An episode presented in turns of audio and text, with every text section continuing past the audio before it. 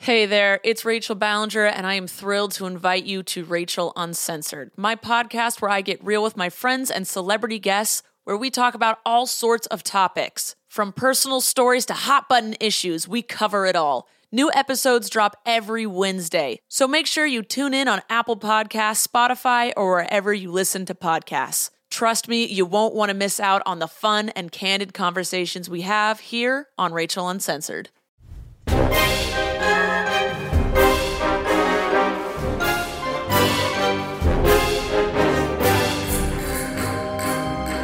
Hi, guys. Welcome back to the show. Today we have a guest on who is a friend of Jennifer Neese. So, you know, we are in good hands because Jennifer Neese, celebrated guest of the show, one of my favorite minds, she introduced me to two of her friends, Brooke and Sara, who host a Twitch show called Heartthrob, which is, or yeah, I think it's called Heartthrob. That, where um, they throb, just throb. Throb. Okay. And they play the 80s game Heartthrob where you go through all these different hunks and you pick who would be your dream date. So, my guest today is Sara from that show. Brooke's going to come on soon, hopefully. And we're doing a movie which is the stupidest movie we've ever done on this show. It is like unbelievable. It's in a, a, league of its own. It's called Inspector Mom, starring Winnie Cooper herself, Danica McKellar, math expert. Sara, I'm so excited to do this episode with you. I'm so excited to talk about all of this. So I picked this movie just because I was like, oh, she's a mom. Like, this will be fun. And I hadn't seen it. And I, I guess now that I looked through the IMDb, it's sort of coming back to me that this was a series. And this was Danica McKellar's return to acting after going to school to be a mathematician. Mm, yeah, okay. That makes sense. It did feel very um like it was a series smushed into one little film. Yeah, I assumed it was like a backdoor pilot and that the show might have been born from this, but I think it started out as a TV movie called Inspector Mom. That was the first one. That was about Tara, her daughter's soccer coach, being involved oh, in some sort of okay. crime. And then this was a movie that came out in 2007, which I think they might have hoped would buy another season of the show, which seems to be like 60 minute or, you know, 45 minute episodes of television. Some of the um, episode descriptions from Inspector Mom, I looked it up. Um, the corpse costume. Oh. With the oh. kids and Craig out of town, Maddie is left with nothing to do but cover a local fashion show. With vegan designers, arson, and murder, this is anything but Milan. And then there's the mystery of Mrs. Plumley. Maddie's neighbor, Mrs. Plumley, has always seemed like a nice older woman, but then she starts having accidents that might be intentional, and Maddie's not so sure she doesn't deserve it. Oh, that sounds promising. And then Casualty Friday. Wait, what? Casualty Friday, you know, like a casualty. Got you, got you. Maddie goes undercover at a local office to track down an expose on sexual harassment. But when the lecherous boss is killed, it's up to Maddie to solve the murder. Who did it? The creep origami obsessed cubicle buddy, the ovary cherry temp manager, the wine obsessed second in command? I'm thinking it's none of them, to be uh, honest. well, after watching this movie, I'm going to go ahead and say you're probably right. So the log line, I guess, for this movie is set against the backdrop of the latest craze, ballroom dancing. Maddie Monroe must discover the identity of dangerous kidnappers and bring them to justice before her best friend becomes their next target or next victim. Sorry. So this movie came out in 2007 which is when I think couples were spicing up their relationship with dance classes. Okay. All right. I was really I was wondering why this wasn't just about somebody taking ballroom dance or like a ballroom dance instructor because it was definitely the most important aspect of the whole movie it felt like. And I was like, why is she a mom? Why is she writing a column? I don't I okay. I'm here. Yeah, the bigger picture, I believe, just the context clues at this point is that this is a like a small town encyclopedia brown style mystery show where all of these little local crimes happen. It's like encycl- encyclopedia brown meets murder she wrote. Got you. Yeah. If i had to guess. Um but yeah so the fashion in this is just this, is, this is really really what i want to talk about because it I did not realize that we used to wear bootcut capris. We did. We did. yep. Clam diggers, heavy presence of that. And then a lot of like citron and like chartreuse colors were coming up in this for me. Oh, yes. It really is a nightmare, like what that fashion was around then, especially for women of a certain age, meaning moms. It was bad. Yes. Yet very unforgiving. Like everything was low rise boot cut, very body hugging t shirt material. And that's pretty challenging to work with, especially postpartum. Yeah. And, um, you know, the other thing about this is there's some great jewelry choices. The this era was very accessories driven. Mm, yes, Claire's had a renaissance. So, you know, the one thing that I really love about this movie as well is how much hardcore branding there is in it. And it makes sense because of the fact that this is a television show. Because normally in Lifetime movies, they've started to pick up on product placement very recently. Like it'll be a daughter telling her mom about some murder that happened at her high school, and like there'll be a Dawn dish soap in the background that's almost too recognizable.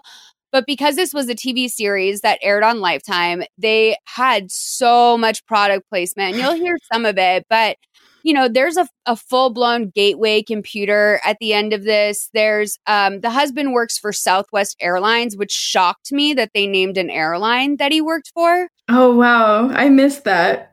Um, frosted mini wheats are a big point of contention in the home at some I point. did not miss that because okay, like I'll save it, but that that's why I have a theory that this was sort of a dystopian alternate timeline. So like what kid asks for frosted mini wheats for their after dinner treat? That's not that's not the best one to go for if you're going to get trash cereal for dessert. Although night cereal is its own category, I think, of food. Like night cereal is definitely a thing. Oh, sure. I agree.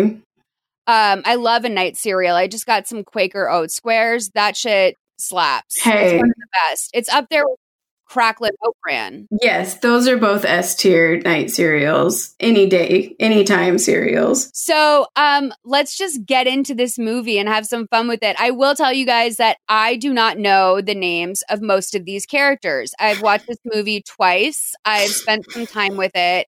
I even have the IMDb page open so I can do my best to sort of track who is who. But this is another one of those movies that we sometimes get on here where some of the main actors don't even have photographs on IMDb. So unless you like miss their name, you're going to have a hard time figuring out who's who once you even get over to the IMDb. Plus, you know, a lot of these people, I don't know if they've really worked too much since um, in roles that you would know. Uh, the woman who plays Regina was in sci-fi stuff and that seems about right for most of the actresses in this movie. Um so let's start by just going through it. So we open up on some ballroom dancing class and we find out that maddie is watching you know from the side and she's definitely working on a mystery. We know she's an inspector. So she gets this man to dance with her and she asks him to dip her and that's when she gets to see I guess a crime. Um, we're not. I never saw the crime personally, but we. I guess some man stole a necklace off of a woman's neck at some point. Yes, we do. On second rewatch, I saw the necklace on his dance partner's neck. Now, would you describe this dance hall as like an Elks Lodge sort of place? I mean, it does look a little bit to me like it'd be in a strip mall, but it's in a freestanding building. It's Okay. a little bit of an office space slash banquet hall. It's difficult to know what this is. I just know that I would never go there. Yeah, it's a little bit like a church gym situation. Yes, that's definitely okay. There you go. So they find a diamond necklace in his pocket when they get outside. The cops are all there.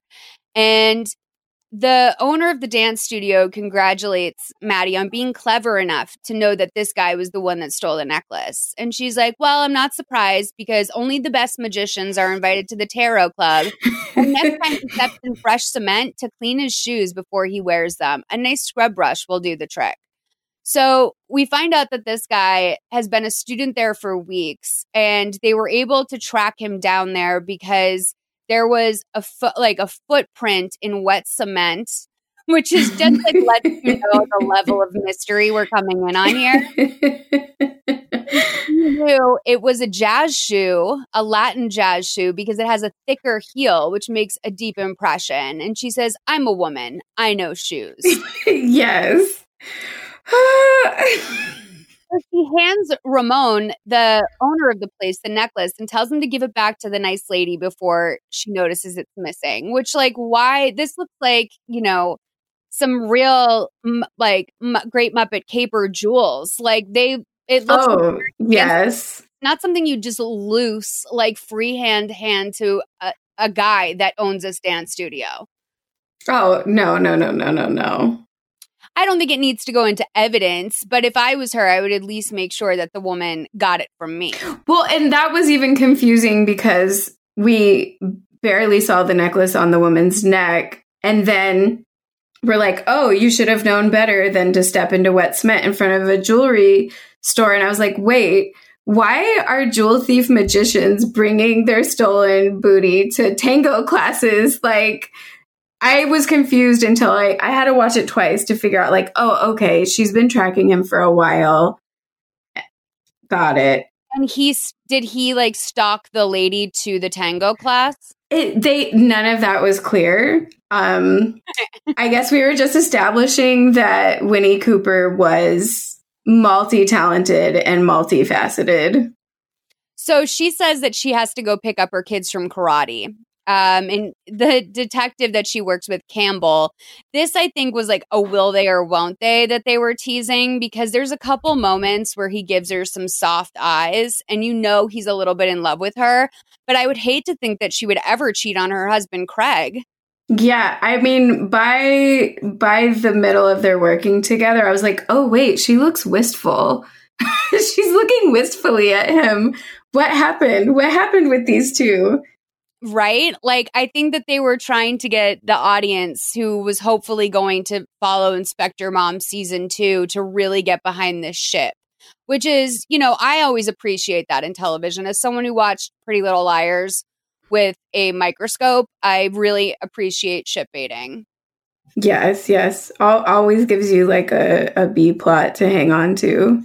So Campbell's like, you know, what are you going to do? You're in a sequin dress. And she's like, it's called changing in the car. so, you know, she's just a mom. She's out here doing her best. She probably has granola bars in her purse. Let's play this clip. Uh, it's about 10 seconds long where she explains that, you know, she's just a, a mom and a detective.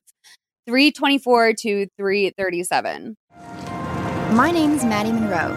I'm a wife, a reporter, a mother, and a part time crime solver.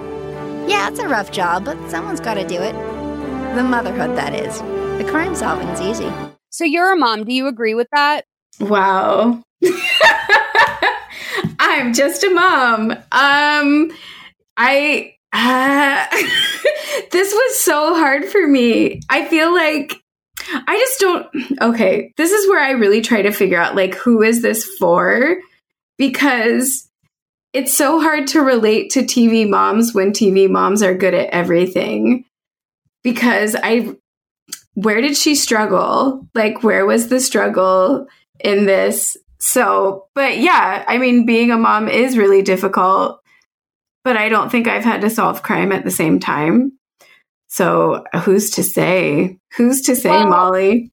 In all fairness, I don't think she's the greatest at solving crime. I don't want to like hate on her because I know she's got a lot on her plate and we're going to play a clip in a second that will tell you just how much she has to do in a day.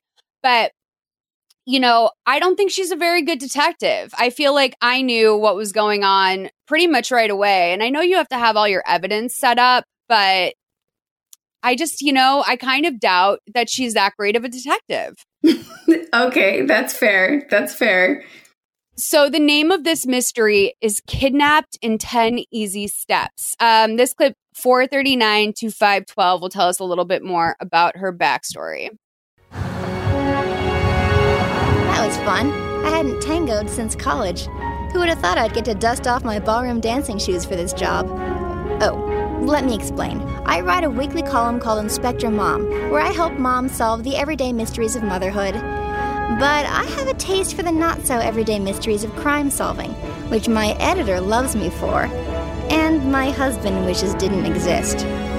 No worries though, I'm very careful and I always do those stories undercover Hey, a girl's got to have her hobby. Okay, so I feel bad that Craig is not supportive of his wife who's doing it all. He treats her a little bit like she's Lucy, like she got into something when he was out at work and he has to deal with it. Yes. I did not I did not believe their marriage at all. I know it's tough because I feel like Craig seems like a guy that would cheat. Like he seems like he's very loyal to her, but he also likes to keep her on a short leash. He's out doing puddle jumpers all day. I would love to know what his flight path was. yeah, exactly. He he's in and out a lot. So, I mean, hence maybe the like yearning, wistful gaze to the other the homicide detective. I feel like he might do like Chicago to Akron. oh my gosh. Yeah. Yeah. Like, he's, I mean, definitely continental. Like, yeah. I mean, because what's a puddle jumper for these people? And also, what part of the country do you think this is in? Oh, I looked it up.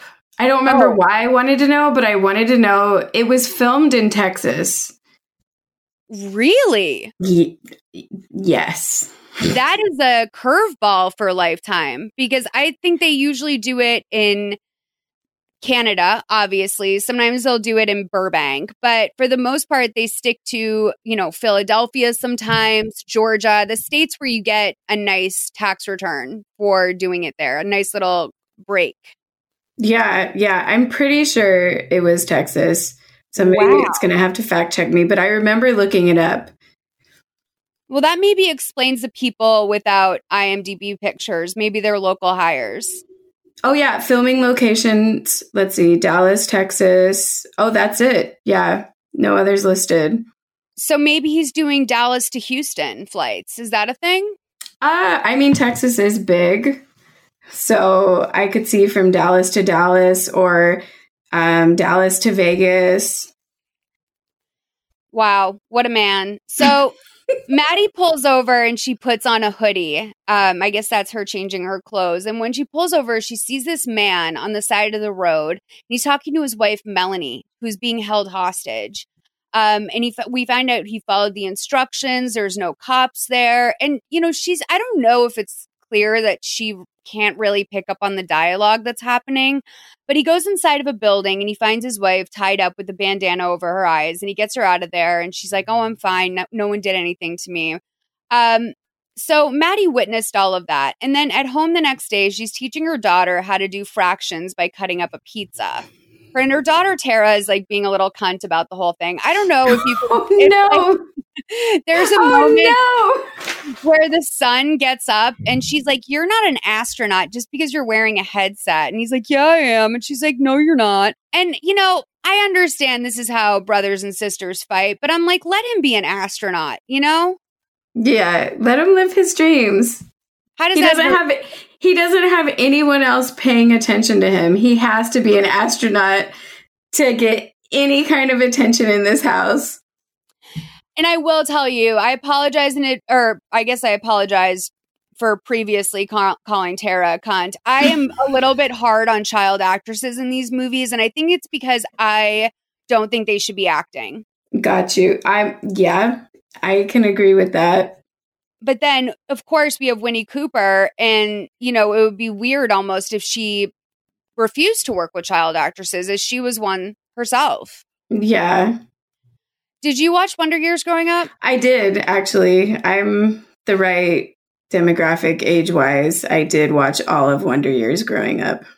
I remember it premiering, and I must have been like five because we were living in my Aunt Sarah's house. And so I got to watch TV later because my mom would be out like waitressing or whatever.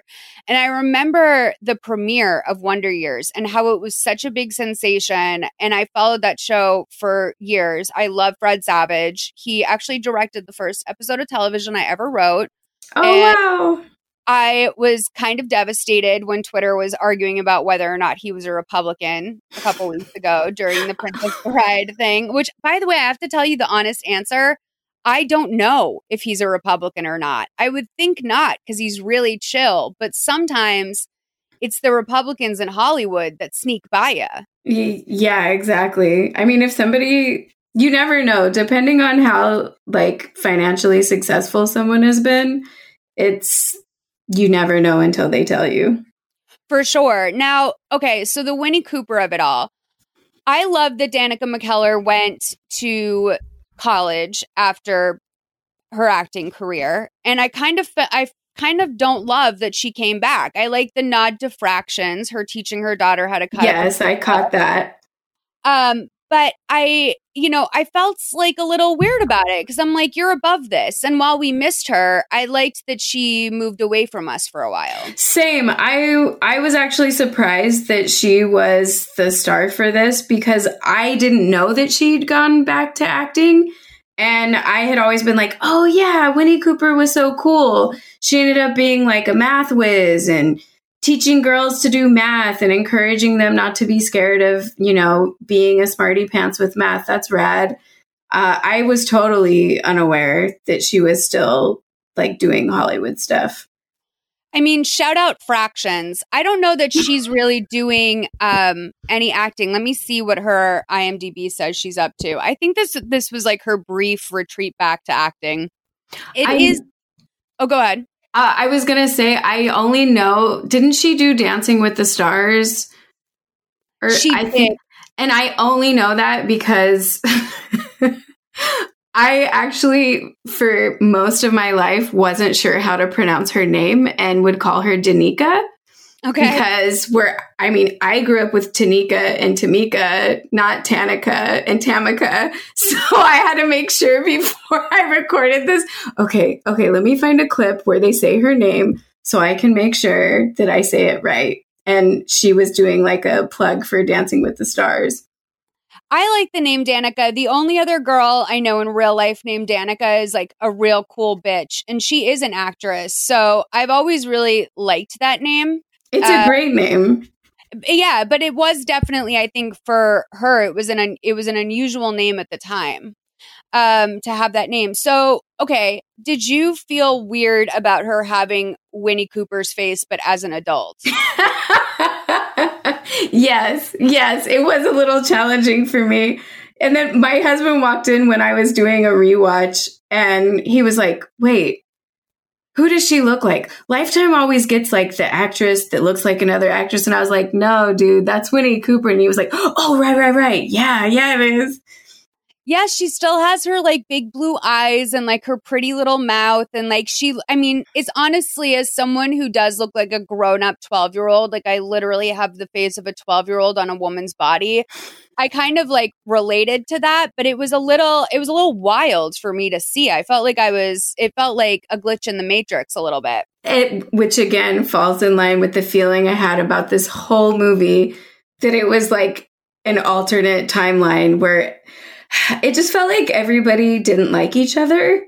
Yeah. and like everybody was really passive aggressive and even people that were supposed to be friends or spouses really didn't like each other at all and it kept me on edge pretty much through the whole movie Well, maybe that's why season two never happened because it does have unusually high reviews across the board for both the series and this movie. And like the user reviews are pretty complimentary as well.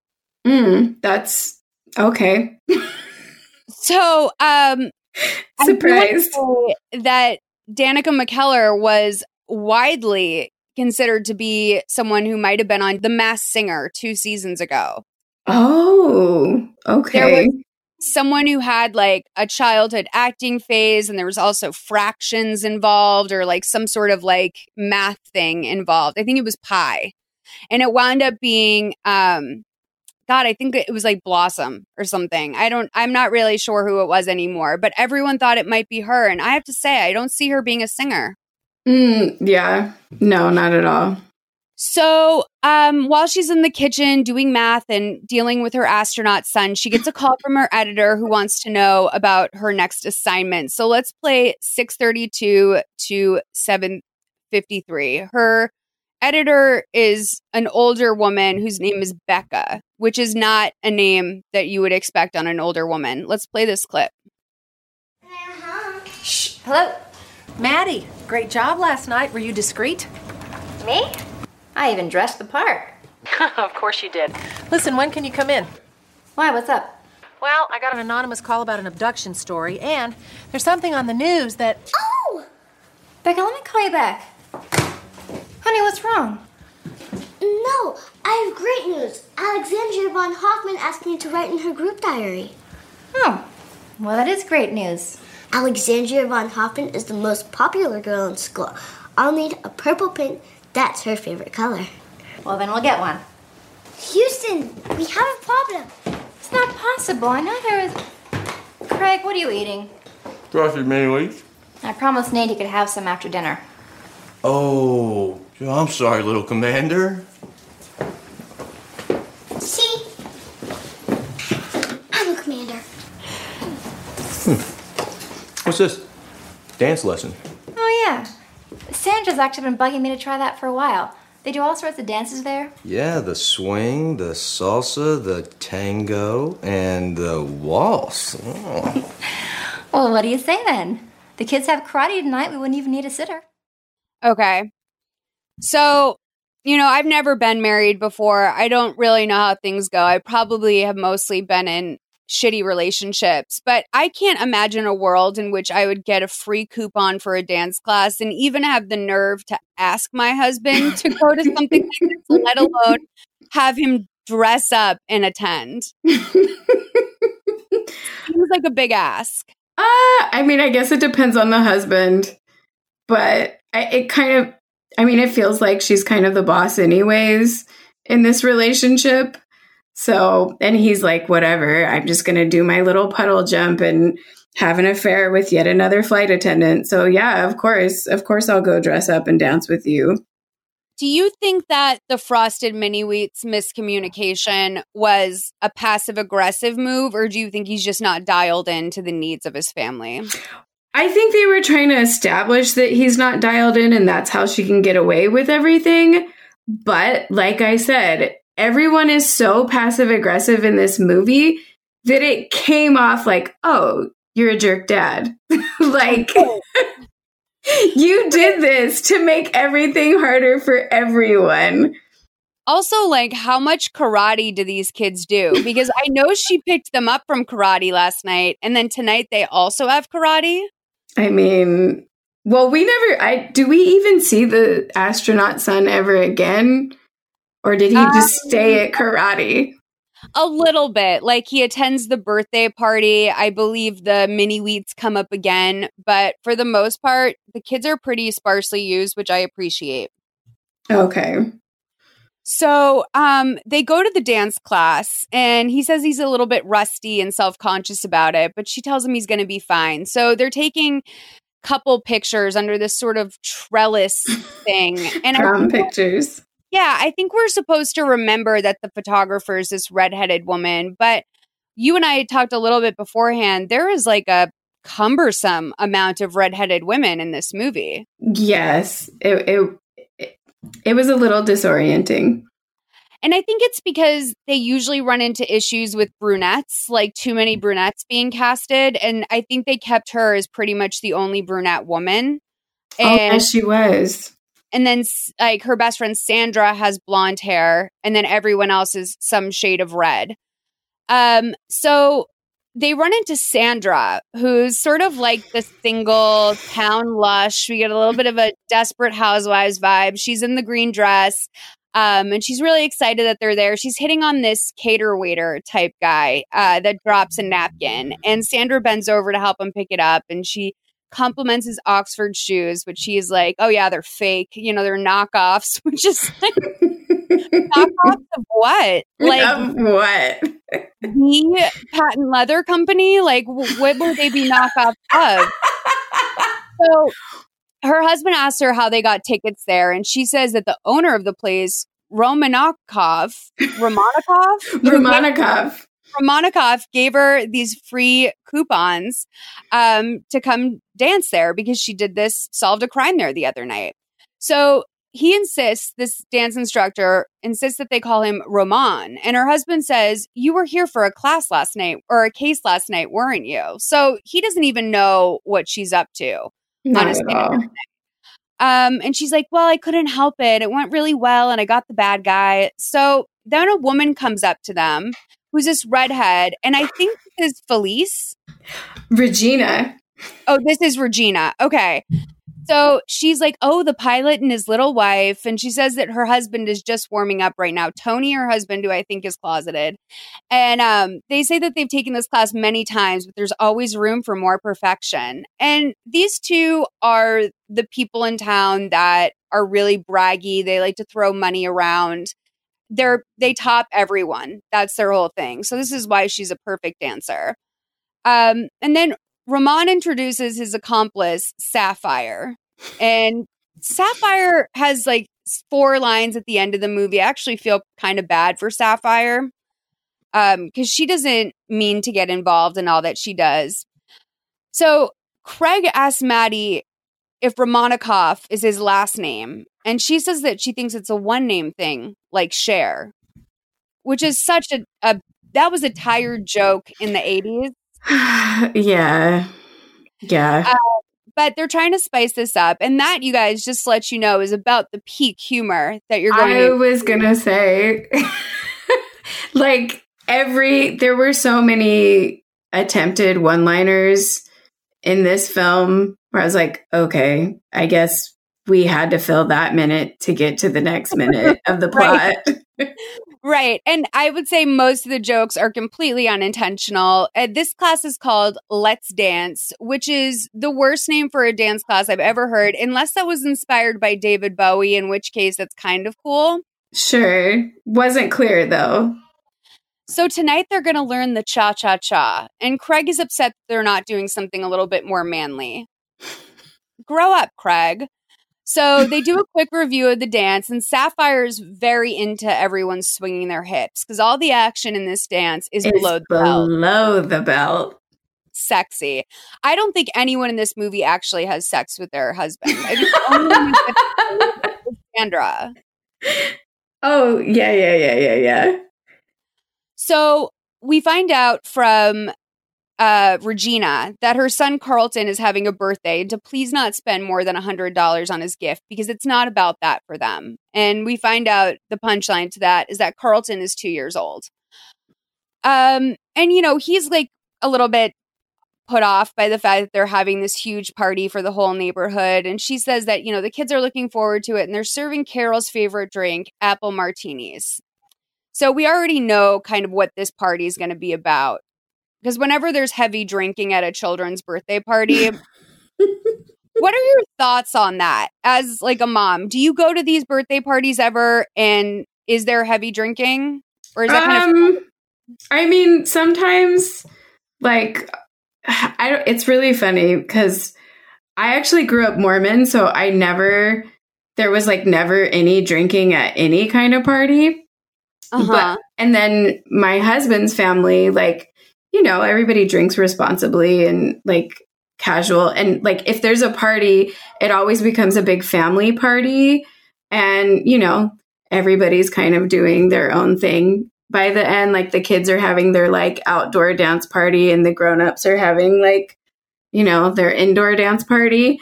And it's fine. I don't I don't think I've ever seen I mean there's definitely not like martinis like there's got to be somebody that's uh, aware of the children and if there's an accident can like drive to the hospital which I don't think that was anybody in this movie. they really no. established like Sandra is the boozy floozy with her blouse unbuttoned up to her sternum with her belly ring like on point. oh wait, I had to tell you I'm fascinated by Mormons and I I need to know where were you raised Mormon? Oh, you can Okay, so I actually grew up in Virginia. Like I'm from the South. Um but like military family uh, mostly lived in Virginia Beach, a little bit in North Carolina. So it was weird because, like, I feel like on the West Coast, Mormons are a lot more typical. But where I grew up, like, oh, I'm one of two Mormons in the whole school, and the other one is my sibling, kind of a situation. Uh, so it was interesting. I don't think I grew up like as a typical or what people would think are a stereotypical Mormon. Um, but well, yeah, if you didn't have like a lot of that community around you, I just found out that there's a huge Mormon OC population. Um, just in LA in general, I'm surprised how many people are Mormon. Like, where are they? That's the you just don't know they're Mormon. They're everywhere. like they're everywhere. Like so many Mormons work in Hollywood, in the arts here. Like, yeah. That's believable to me. Because, it's wild. Like, I'm probably out there getting judged by Mormons and I don't even know it. you don't even know it. Like yeah. I would be on my best behavior if I was in Utah. Like the whole time, I'd be very well behaved. But just raw out on the street, I'm not planning for Mormons. yeah. God, I yeah. probably fucked up so many things just by being myself, loosey goosey. no, it's good. It's good for them. Is your name still on the temple scroll? I mean, I don't know if there's scroll, but yeah, I think oh gosh, like this gets deep. Like I am not at all active or participating in any way, but I haven't formally asked for my name to be taken off the records as to this point in time because most of my immediate family is still practicing and it just kind of feels unnecessarily cruel to them to be because. I feel like I feel like they go around and contact people like, oh, just so you know, your adult daughter has taken her names off. And I'm like, I don't need to do that to my mom while she's still here on this earth. Like, it's fine. She knows I'm not anymore, but yeah. I feel like it might come in handy to be on the scroll somewhere. like, in case you ever need to get, you know, hooked up by Look, the Mormons, which they is a very are, community. They are all about disaster preparation. Yep. And I do have my local relief society's phone number in my kitchen junk drawer that's the women's organization. And I have it there just in case shit goes down. I can text her and be like, okay, where's everybody going with the canned goods? Like, let me know lately I've been like fantasizing about adopting a teenager because I feel like that would be a really good move for me to like, you know, foster and then adopt maybe like an 11 or 12 year old and just give them like a rockin' teenage years. And I think that if I do that, I will go sign up to be Mormon. no, please don't. okay. Okay. so then, here's my last question that I always ask Mormon people because my friend Deanna told me that she was raised Mormon. She wound up po- uh, posing for Playboy, and so I think they kicked her out. But she told me that Mormons love goldfish crackers. Is that true in your experience? Um. Okay. I can like if I look within myself, I can analyze this and tell you it's probably because most Mormons grew up going to church every Sunday and in the kids' classes and in the nursery for like the toddlers, that was definitely like a church snack. Is you have like a little Dixie cup of water or Kool Aid, and then you have goldfish crackers. Also, when you're trying to last the marathon of three hours of service on Sunday. that would be like a really typical thing to get out of your mom's purse is goldfish yeah, 'cause they come in those big cartons, and you can just pass them around on the car ride or wherever else. And Yes. I, I mean, as a person from Massachusetts, I rep Pepperidge Farm really hard. So I was thrilled when I heard about Mormons loving goldfish. It actually made me feel connected. I to the mean, Mormons. hey, yeah. Um, okay, so after this, Maddie's going to meet with her editor in person about the big stories. So let's play 1231 to 1406. Thanks. Well, we are selling copies today, baby. I bet. But I got 10 minutes till I pick up the kids from school. What was so important you couldn't talk over the phone? I assume it wasn't just to celebrate? No, I got another anonymous phone call about an hour ago that five housewives have been kidnapped over the last three weeks. You think the call was real? Oh, I know it is. I followed up with my inside guy on the force. Three families called to report something, but not until after the fact. What's the status? All three extremely wealthy. All three were returned once the ransom was paid, usually within eight hours. The ransom, ten, twenty thousand dollars. That's pocket change to these people. These abductions are being done quickly and quietly. As long as they succeed, you know it'll continue. Yeah, especially because none of the families are cooperating with the feds. They just want to be done with it. No physical harm has come to any of the victims. Not a scratch. It's like the kidnappers are being polite. It's Still gotta be traumatic. I'm thinking that the perp knows the victims. That's usually the case with abductions, so keep your eyes open for missing soccer moms. Well, What? Melanie Rosemont. She missed carpool again today. That's not like her. Didn't show up for dance class. I talked to her this morning. She sounded a little upset. I didn't want to probe, but I wonder I wouldn't be surprised the Rosemonts are loaded. who could be doing this? Is there anybody in the neighborhood who's suddenly fallen on hard times, you know, down on their luck financially? Well, it's hard to tell in these days of easy credit. Well, keep an eye out. This is not typical criminal behavior. It may be someone you know. This town's not that big. Mm, Pre recession. Easy credit. Yeah, exactly. Like Remember the time. slim. Yeah.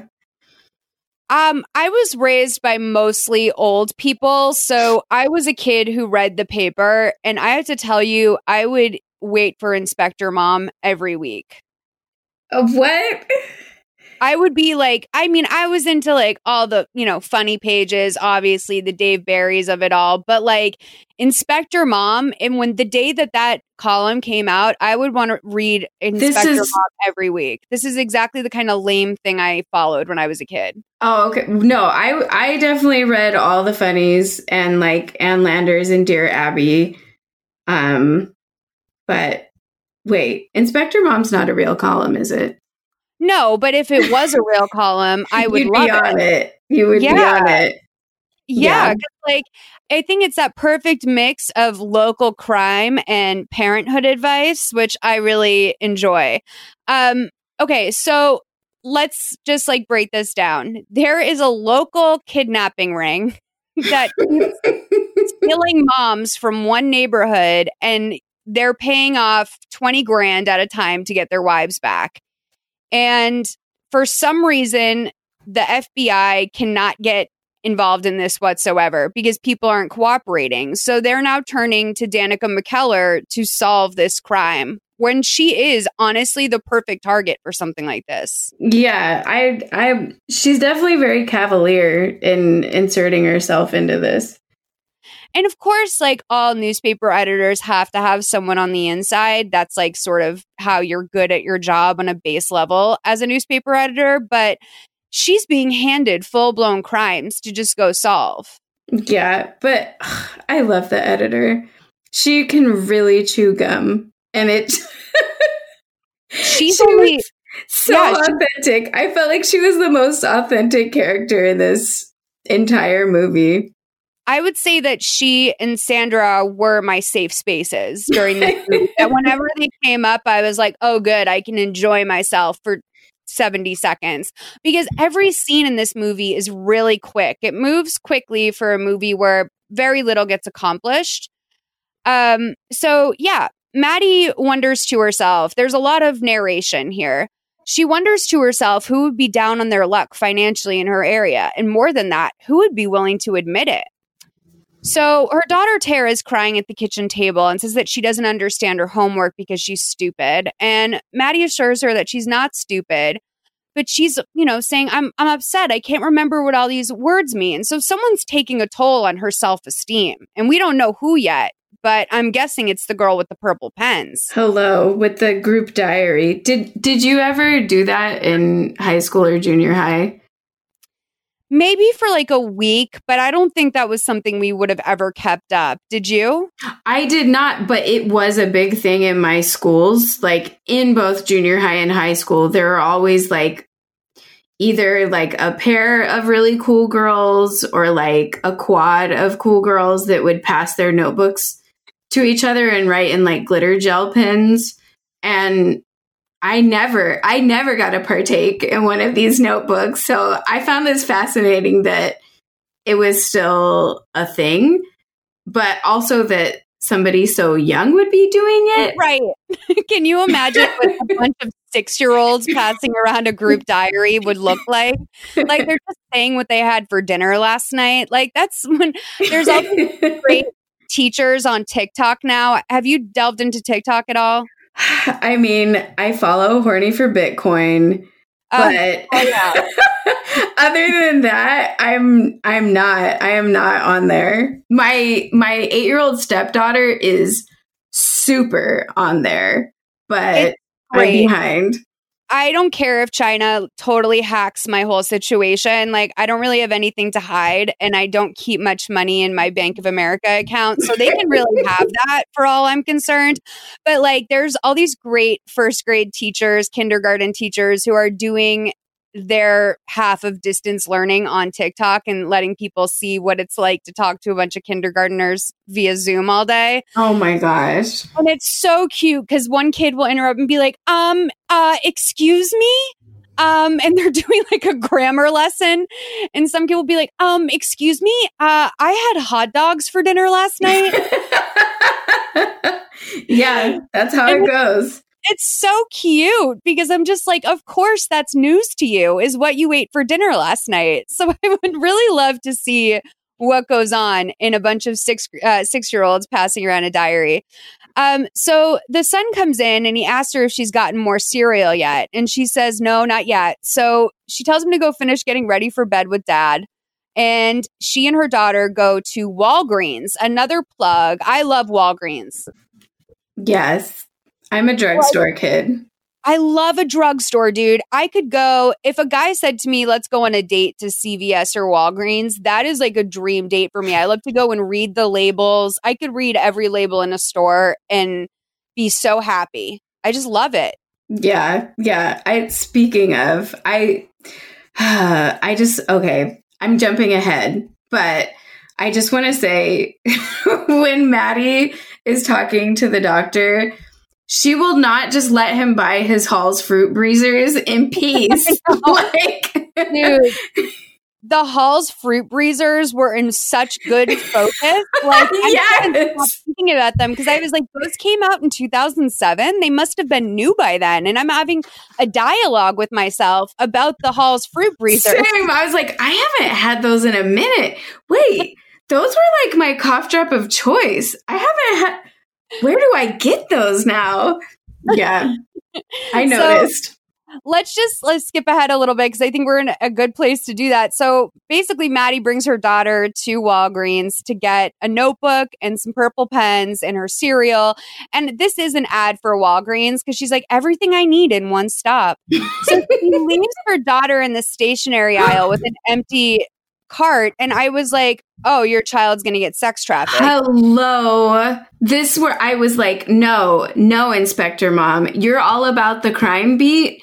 You just left your minor daughter in a different aisle. She's gone. She's snatched. this isn't the 90s. You can't just leave your kids somewhere and expect it to work out. Like I would like pass out on the floor at TJ Maxx like and take a nap. Like I was so in my own environment as a kid. I could do whatever I wanted in a store like that. But now absolutely oh, no. not. No. My children will not be riding their bikes up to 7 Eleven. Like, no. Is it more dangerous now than it was or did parents just not care as much? I honestly, I almost wonder if because of the internet, we just know now quicker and faster and we know of more incidents of like people being snatched. But I actually think traffickers have so many more tools now because of the internet. I do think that it is easier now, like to do so, to get paid, um, to move more quickly, to communicate more quickly. I feel like it's worse now. Maybe because I grew up with so many like stranger danger lessons in school. And like I was reading the paper all the time. And then the internet came out when I was a teen and they were like, Ooh, don't talk to strangers on the internet. Like you're going to get snatched in the middle of the night if they find out where you live. But yeah, dude, like my kids are not going in a separate aisle. Like one of the only times I snapped at my stepdaughter, I felt so bad. She was like five and we were in Trader Joe's and she like wandered off into like the frozen food section. I was like, where were you? Don't you ever walk where, where I can't see you. Like, okay, yeah, somebody's really trying to take this child out with like some butternut squash mac and cheese. Okay. Right. Yeah. I mean, I will say in her defense, the gone bananas and four cheese frozen pizzas there are unbelievable. Yes. Um, yes. I mean, well, God, that'd be so harsh to steal a kid from Trader Joe's. Yeah, it would places. it would ruin everything for me because that's like the highlight of my life now is getting to go there. Yeah, oh my god, to not have fun at Trader Joe's anymore, I can't imagine. I'm so glad that you guys narrowly escaped that. Narrow. So she runs into um Dr. Corda, her kid's pediatrician, and her friend Harriet's husband, and he's acting very suspicious. M- meanwhile, this man is not acting suspicious. He's at he's at Walgreens and I don't like to see people in public ever. Like I of course I love my friends. I love seeing them when I plan to, but I kind of walk around the world thinking I'm invisible and I assume Dr. Corda and I are very similar in that regard. Yeah, it, he was definitely distraught that he was recognized. I've never been happy to see someone in public um, when they just come up to me and they're like, "Oh my god, we're both here," and I'm like, "Oh great, what am I supposed to say? I hadn't planned what to say to you today. I'm too socially anxious for that." But Dr. Corda does let her know that he and Harriet are in a tough financial position right now because he invested a lot of money into a new company and the bottom fell out. And so, you know, she can't just like let that roll off of her shoulders. She starts to ask a few more questions and he makes it very clear, almost out of nowhere, that they're not losing the house. He doesn't care what it takes. So, right away, we've got a suspect. Boom. I feel like a pediatrician's a very high paying job. Uh, yeah, they shouldn't be hurting. Somebody has a secret vice in that situation. So, um, yeah, Maddie says to herself that he's down on his luck financially and he lives in their neighborhood. He fits the profile, but she doesn't want to let her imagination get the best of her. He's a friendly doctor, not a serial kidnapper, right? And I don't think that's her imagination getting ahead of her. I think that that's like perfect logic. Yeah, yeah. So, of course, the punchline of this whole thing is that she's left her daughter there and said she can get whatever she wants. And she's filled up the cart with all this stuff. And I'm like, well, you guys are pissing away money too. Yeah, this is obviously nobody's living within their means in this neighborhood. So when Craig gets home from work, there's a letter at the door. And, um, you know, he's very excited. The son is very excited to see him. They talk about when he can be a pilot. So he gives him some flight wings from Southwest Airlines and tells him to take those instead. And I'm like, dude, you must have so many flight wings. Uh, you're a, the child of a pilot. And then we find out that he's got this thing going with his son where once he gets a thousand flight wings, they're going to let him be a real pilot. Yeah. Um, which is just like explain to the child that you went to years of school and it's very difficult to become a pilot, but he can study for that when he grows up. It's why this elaborate ruse. I mean, again, the dad is a gaslighter, so if So- it's Maddie comes down dressed like a, a pirate, like a wench, right? She has this corset on, and I couldn't tell for the first couple moments if she was going through some sort of style crisis or where they were going because that doesn't look like something no one would wear at that time based off of the other costumes in this film. Yeah, yeah, yeah. I oh, same. I had the same reaction like, okay, like I was trying to think back, was I doing vests then? Were people wearing corsets on the outside of their clothes then? I think they were, at least in maybe 2004, so maybe just a couple years before. Right. So then um, you know, she says she gets this fan letter he gives her and her narration says that she knows her address isn't listed, so it must be a fan letter from a friend. So she opens it and it's a printout of like a bunch of clip art. It's a number 2, a raft, a train track it looks like, but I guess not. I'm never I know what this image is supposed to be, but it's never particularly clear there's a leaf and an empty can. And I'm guessing that the empty can later on it's supposed to symbolize bread. I don't really I know. thought it was a Tootsie Roll. the clip art ransom notes are really bold and I would I would never figure out what they were supposed to mean, but to her they're so simple, which is I guess why she's Inspector Mom. Molly, how did she know that this picture page puzzle was a ransom note? I don't know. Because at the bottom of it says solve this inspector mom. Yeah, I, like who would be like, oh, a ransom note? right, right. And I guess, you know, she puts it all together. This is yeah, why she's inspector mom, but it does look like some like a child's activity page. Yeah, the, it's highlights. It's a copy from highlights. I don't know why she jumped to ransom. Maybe it's um an entry for the 6-year-old group diary. yeah, solve this and you can write in our MASH book. So Craig comes down ready to go and he's putting a pirate patch on his eye and he's like, Are you ready to go? And she's like, Yeah.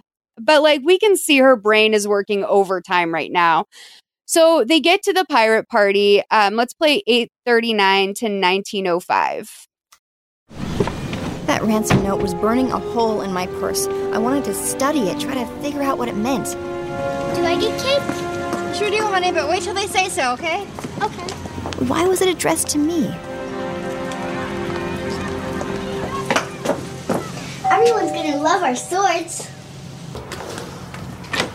Mother, it's the Monroes. Come on in.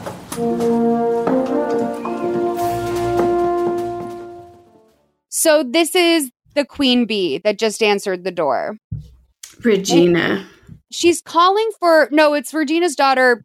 What's her name? Oh, the the mean girl. I don't even remember. So she is like so there's so much wrong with what's about to happen and we're going to play another party scene in literally like 10 seconds but i so she says mother like she announces them but when we go to the backyard they're also trying to portray this as though it is the party of the century and i don't know if i'm just spoiled on la but like it's a gigantic multi-acre backyard but there's like some balloons, like it's a little balloon pin thing, a game like that. They have a blow up pirate ship. They have a guy like catering, and there's maybe 50 people there. It looks like a big party, but it's also very visually underwhelming. And you kind of have to wonder who this is a big party to. Like, what's the target audience? Yeah, it it was sparse. Um, so yeah, um, she gets greeted by Regina. So let's play the scene 1936 to 22 minutes. Maddie! Oh, is this for Carlton? Yeah. You shouldn't have. I'll just put it here on the present table. These from the entire neighborhood? Well, half of them are, and the rest are just a few little things that we bought. Yo, Tony's over there grilling some more pirate dogs. I tell him that's what the caterers are for, but he just loves to play with fire. Man. yeah, we're crazy. I'll go help him. He would love that. Tony. hey, Craig, how you doing? I'm good, man. Wow, you really outdone yourself this year. Oh, no, no, no. This is Regina's doing. She's got me chained to the grill. Thinks it makes me look more domestic. yeah, I like that parrot. It's pretty nice. It's nice. There's someone else to talk to. Let's see. Who's here? Sandra, Nick, the napkin dropping caterer guy from the dance studio. Nope, no Cordas. I wanted to study that note alone. Uh, listen, we're gonna find. What do you think of the party? It's amazing. That's so kind of you to say that. But I know how everyone keeps score. It's one of the horrors of motherhood. People judging your parties? However, do we survive? Are the Cordas coming by? No one misses my parties. Gina, the caterers need you. They ran out of chafing dishes. I knew that's why I had polished my silver dishes last night. Oh, Heather, have you met Maddie Monroe? Oh, uh, yes, we've met. Are you photographing the party? I'm Regina's sister. Oh, I'm sorry. I thought. I got her the job at the dance studio last month when she came into town. Oh, you live here? Right here, in the mansion. Heather thought it would be good to come in town for an extended visit, you know, and spend some time with her niece and nephew. And she's been such a helper, too. I mean, she did all the treasure chests all by herself with just a little guidance from me. Just somebody strangle me if I take up scrapbooking. Isn't she so funny? and we just love having her here, especially the children. Maddie, have you seen my scrapbooks? I have such a collection. Oh, uh, oh. Okay. So much happened here. I think, first of all, it's Craig is maneuvering these hot dogs with his captain Hook Hook, which I missed that. now also with Craig, it seems like everyone sort of openly hates Regina because he's making fun of Regina with Maddie's husband. Yeah. And then we have Heather, the socially ill adjusted sister, who's so rude. Like in real life, can you imagine? I, yeah, it's again startling how much nobody likes anybody. Everyone is so, they're either passive aggressive or aggressive aggressive. And the sister is aggressive aggressive. I guess I have to hand it that, like, that to her because I hate passive aggression in people. It's like my least favorite quality. And I do like that she's just openly over all of this shit. True. I can, yeah, same. I'd rather just like, let me know. If you hate me, let me know. Let's get it out there. And then there's this like weird thing with Regina where she's, you know, claiming that people make fun of her parties, but then also like, you know, she seems to earnestly care about people making fun of her parties, but then she's like, "Oh, well, whatever will we do?" And it's like, can we get a director in here to like give her an attitude? Mm, yeah. I, I, in my notes, I just have Regina. Who? Why? what is this? I felt very assaulted. Like it was just a lot to take in at once. So then Regina does like the most bizarre move that I've ever seen a party host do, which is drag a guest into the study where she keeps all of her scrapbooks. And this is like a children's party. And she pulls out her beloved scrapbooks and basically is like, here's all of the scrapbooks I have from birth to now of all of my kids. And those are like treasured items. It's not like they're all one of one. Like, why would you bring those out at a party when people are probably spilling punch? Like, we know there's apple martinis. It seems like the worst environment to bring out your treasured scrapbooks in. Yeah, I didn't, again, I didn't know how to take Regina or what. Like, I'm going to circle back around to the scrapbooking. it comes I'm- back. I'm glad because I have a lot of scrapbooking questions. I would love to be the type of bitch who does. I I really do wish that for myself, but I just don't have the discipline to scrapbook. You need more Mormon friends. Because I am like the one Mormon bitch that did not scrapbook. I didn't want to ask if it was because of your Mormonism, if that was connection for you, but I kind of okay. I'm glad you said it. So, yeah, that is definitely a big time like Mormon woman hobby. What's the um what's the version of like anti-Semitic but for anti-Mormon people? Like is there a word within the community that I don't know about? No, I'm not that. I'm not that. No, I think it's just like anti Mormon. It's very straightforward. They're very straightforward people. Yeah, I guess I'm just fascinated by it because I grew up Roman Catholic, which seems like it's on another planet, but I also think that they are more similar than dissimilar. But Mormonism is so like wild to me. I just don't know anything about it. It's like an exotic animal. Um, so, you know, this is when Maddie decides to take a moment alone in the bathroom with her ransom note that she has, and she's put it into a plastic bag so that she doesn't get fingerprints on it. And um, you know, she's studying it for a moment, and then she there's a knock on the door, so she has to run out of there really quickly. And um, when she goes out to the party again, she runs into Sandra, who is hitting on Nick the waiter. And Sandra is very drunk. She's on her fifth apple martini and she can't hold her liquor. And this, I mean, it's a two year old's birthday party, so it can't be later than like 2 p.m. at this Yeah. point. And Maddie says that she doesn't even think Carl knows it's his party. And Melanie says, um, oh, and Sandra says she knows she can't stand these people. And Maddie asks her why she's there in the first place. And she says that she's not going to miss out on the infamous Von Hoffman goodie bags, which made me wonder what is in these goodie bags that a grown single woman would be interested in, a childless single woman, because all I saw was a teddy bear. But knowing Regina, there might be like a laser hair removal gift certificate. I totally missed this whole yeah. I, I the whole time I was trying to figure out who Sandra was the mom of until honestly until I saw the belly ring and then I was like, okay, no. She's like the cool boozy single friend. Yeah, you know, I I had a belly button piercing, which I was never really made for my body type, so it was really bold of me to get a belly button piercing considering at the time I think I was 18 and my only goal in life was to get married and have children.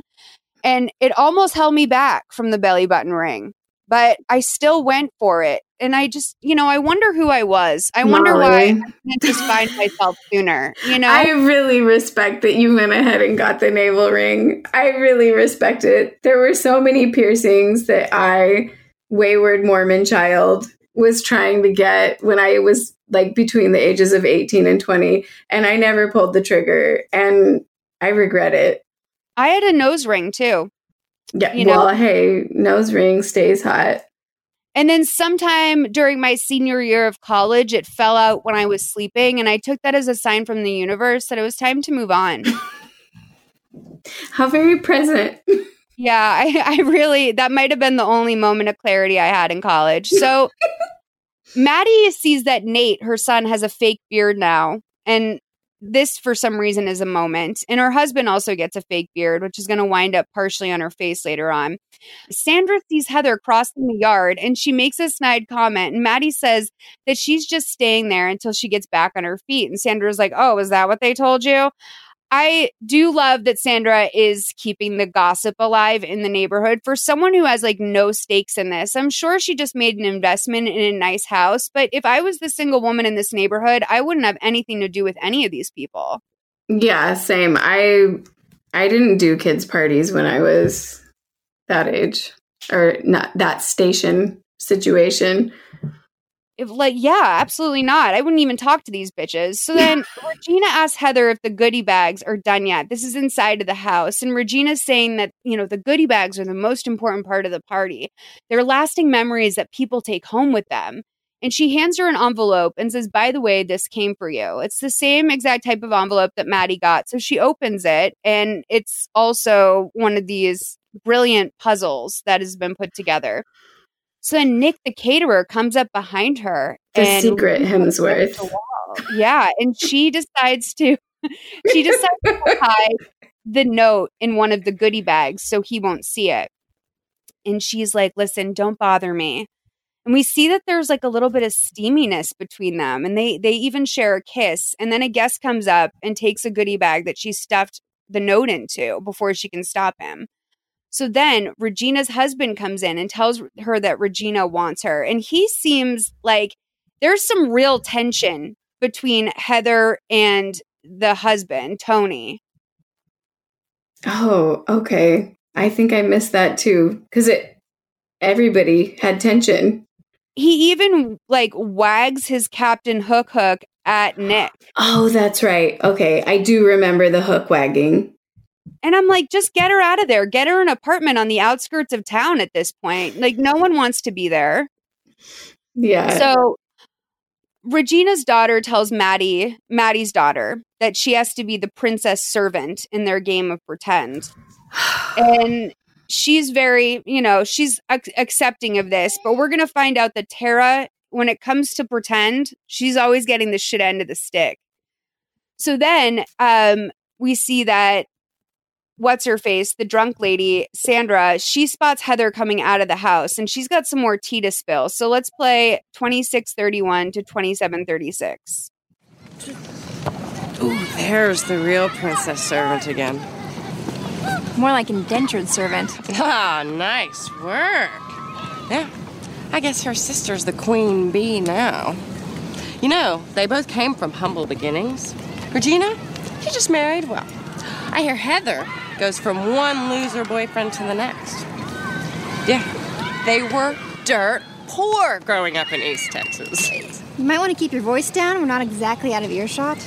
Oh, it's not really a secret. I mean, once a commoner, always a commoner. Sandra. There's no shame in it. Oh, look, I can't be drunk and sensitive to other people's feelings at the same time. Apparently. Commoner just means common. What's the big deal? Nothing, as long as you don't mind making a few enemies. Uh, well. Sweet blackbird and fearful to lives.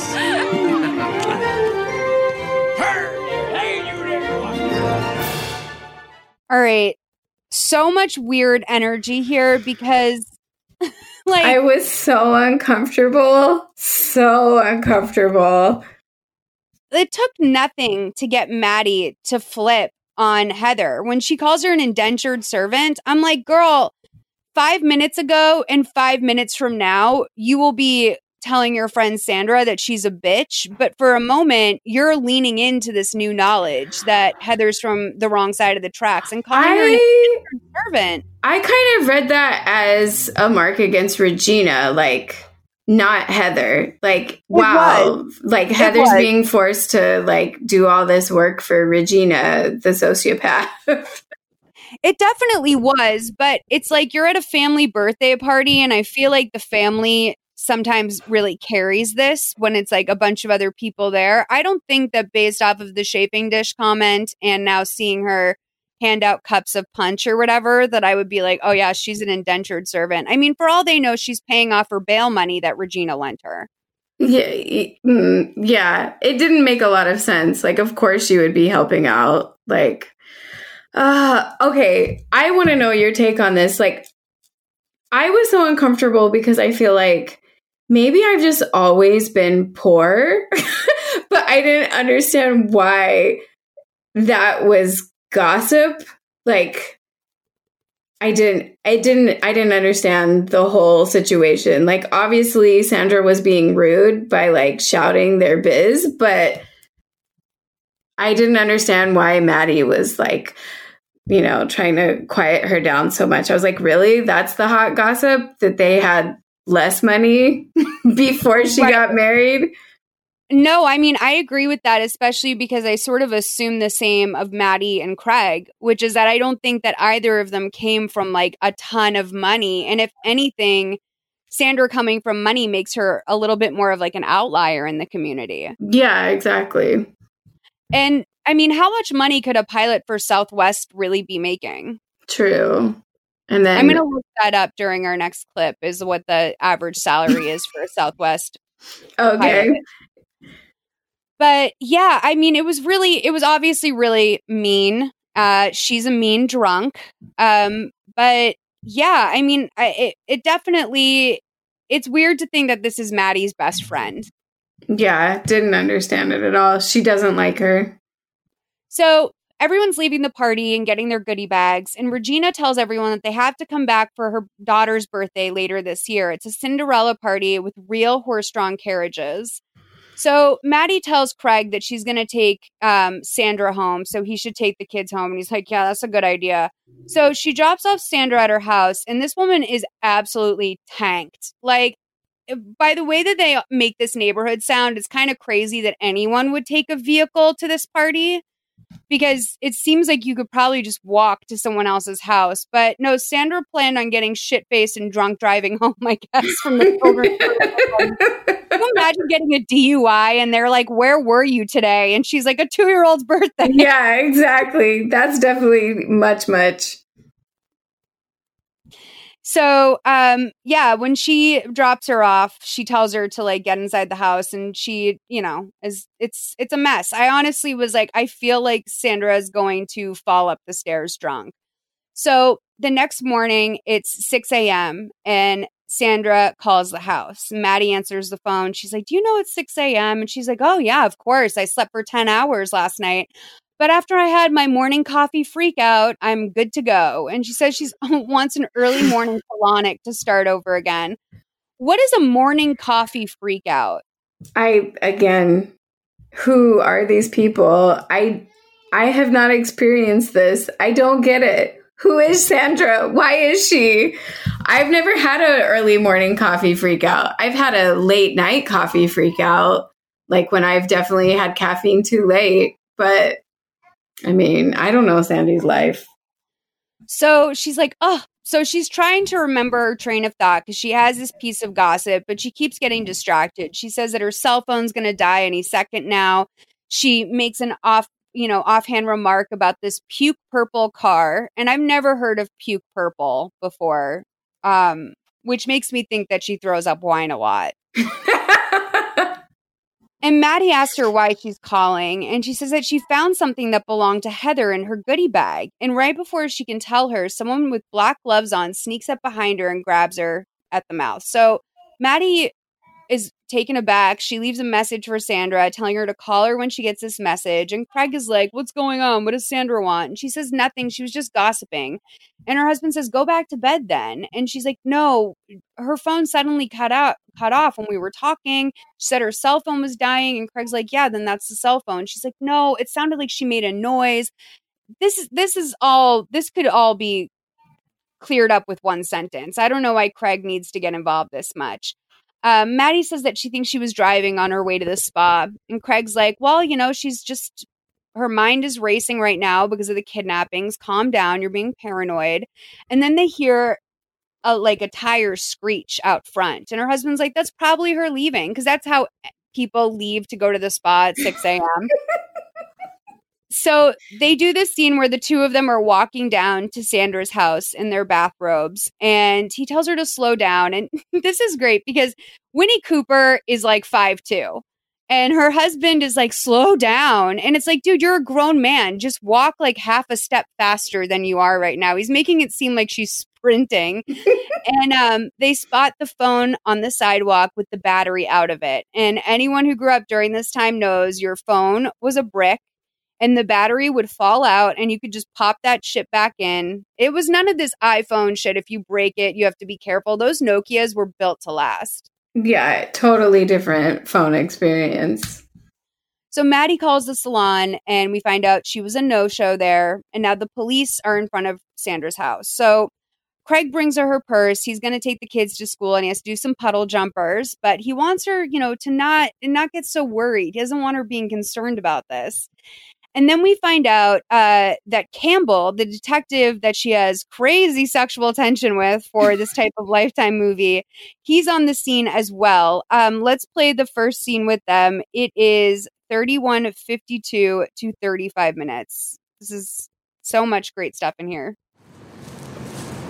I uh, searched the whole place. I told you she wouldn't be in there. Listen, they squealed out of here. There's some tire marks up on Oak Street. We know they were headed south, probably towards the freeway.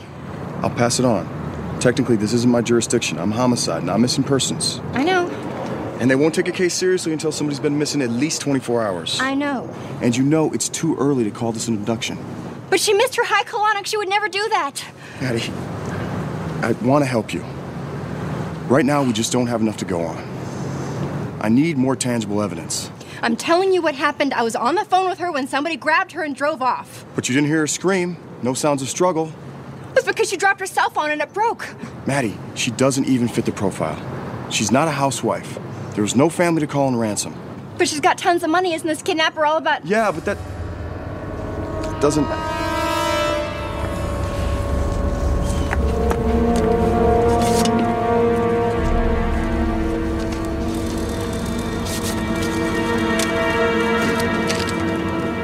How's that for tangible evidence?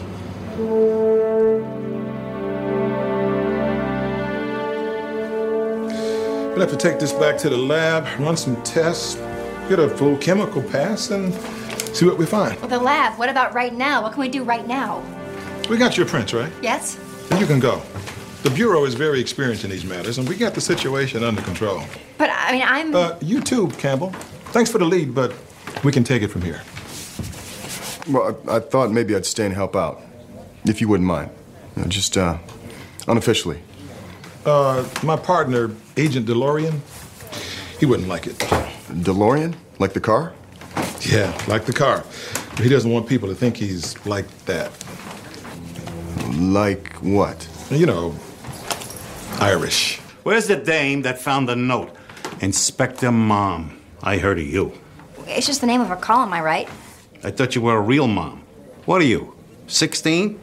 29. You? I'm old enough to be your father. Here, look at this. It's in a code of pictures. What is this? Was she a golfer? What? Save golfer, leave money? Why? Well, it, it's Sandy. I think it says to save Sandy, leave money. Who's Sandy? Uh, Sandra is the uh, victim. Uh, there's something else. This was left on my doorstep yesterday. You didn't report it right away? I wanted a chance to study it. And it was delivered in plastic. No, I did that to prevent unnecessary prints. Look, it's clearly the same author. Do you have the ransom notes from the other abductions? Maybe we can compare them all, determine a pattern. We'll do our best. She's got good instincts. She should be at the academy at Quantico. This is an amateur night. Leave the real work for the professionals. You got it? Yes. Good.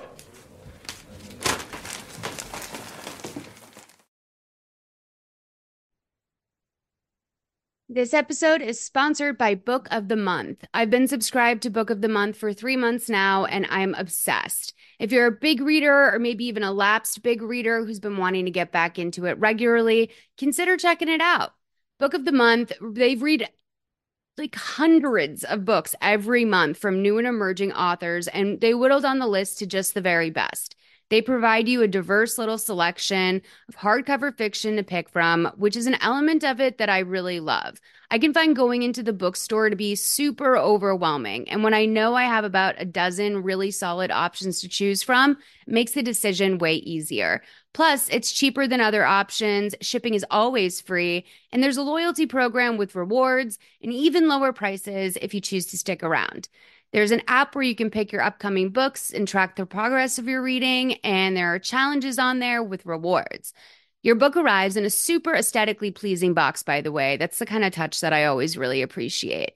Personally, I read at my own pace. Sometimes I can only get to one of my two books a month, and I keep the ones I haven't read yet on my windowsill right next to my bed so I can just see them all there. It inspires me to pick one up and read. It's nice to have options in front of you. If you're interested in trying it out, you can get your first book for $5 with code PASTEL at bookofthemonth.com. That's code PASTEL at bookofthemonth.com. Hey there, this is Justin Bartha. I made a funny new podcast, King of the Egg Cream. It has the greatest cast in the history of podcasts with actors like Lewis Black. I'm torn by my feelings for two women. Bobby Cannavale. You can eat it, or if someone hits you, you can put it on your cut. Melanie Lynskey. I wonder what these marvelous things are that look just like boiled chicken feet. Jason Ritter. I can break things and pick locks and kill people. Michael Stuhlbarg. The whole point is to inspire people that they should make themselves better. Ari Graynor. No, don't whet its appetite. What are you, an idiot? Me, Justin Bartha. That's not just any egg cream, that's a Lemke's special. And all narrated by the hilarious Richard Kind. This is the story of Harry Dalowitz and how he rose from nothing to become New York's King of the Egg Cream. So if you like funny true stories, come listen to King of the Egg Cream, available wherever you get your podcasts.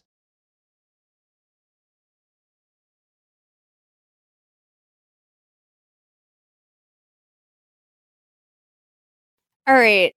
What is with the weird Irish slam I- in the middle of this? I didn't. Okay, they make the DeLorean joke so many times. I don't know. I didn't. I was like, is that a bad thing? I don't.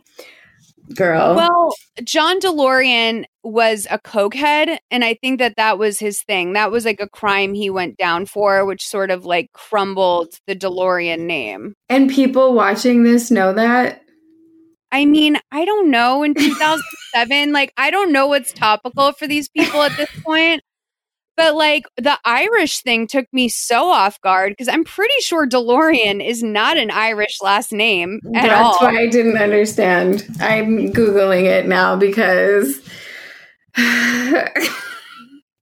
And then Rob Campbell is played by Dan Horton, who looks very familiar to me. Like he looks like maybe he was a handsome dad in some sort of movie I watched growing up, but he's like a soap actor who was in a bunch of soaps I never watched, like Days and Passions. Um, but yeah, so DeLorean is first of all, how weird that she actually responded with her age. she was like, "No, I'm 29." I'm Like- 29. right? Like what why would you even respond to that? And she also like you know god bless her she does not look 12 maybe facially in the way that we described earlier but you know no 12 year old has adult boobs that's weird. No. and then you know she well that's not true i want to spare myself the emails i'll get. Yes some 12 year olds have adult boobs okay? Um there's like- but you know this sort of like attitude and tension because first of all campbell's apparently homicide which took me completely off guard this guy does not seem like he'd be working homicide Molly, o- okay, this is where I just have a quibble with the people that put this plot together. If he works homicide, why was he on the case in the beginning with the jewel thief? 100% it makes no sense like why he's been in any of this movie up until later Yeah, I'm. Oh, P.S. DeLorean is a Romanian name. yeah it's i'm not i'm not sure on the bit maybe the joke was is like he doesn't want to be seen like that and then because this is like a children's show essentially they didn't want to be like like a cokehead so they just called irish people cokeheads like i'm so unclear or like thieves because i feel like john delorean was like really mixed up in some bad crime shit um but yeah and then you know they seem impressed that she thought to put the note inside of a Ziploc bag, but at the same part time, they're undercutting her at every turn.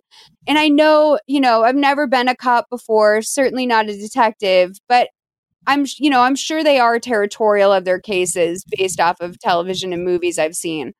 But it just, um, it's it's weird like how they both appreciate her it's so you're right it's so much passive aggression that she doesn't need to be there Yeah, exactly. It it always makes me think I missed something, but I didn't. No, it's just the way people function in this universe.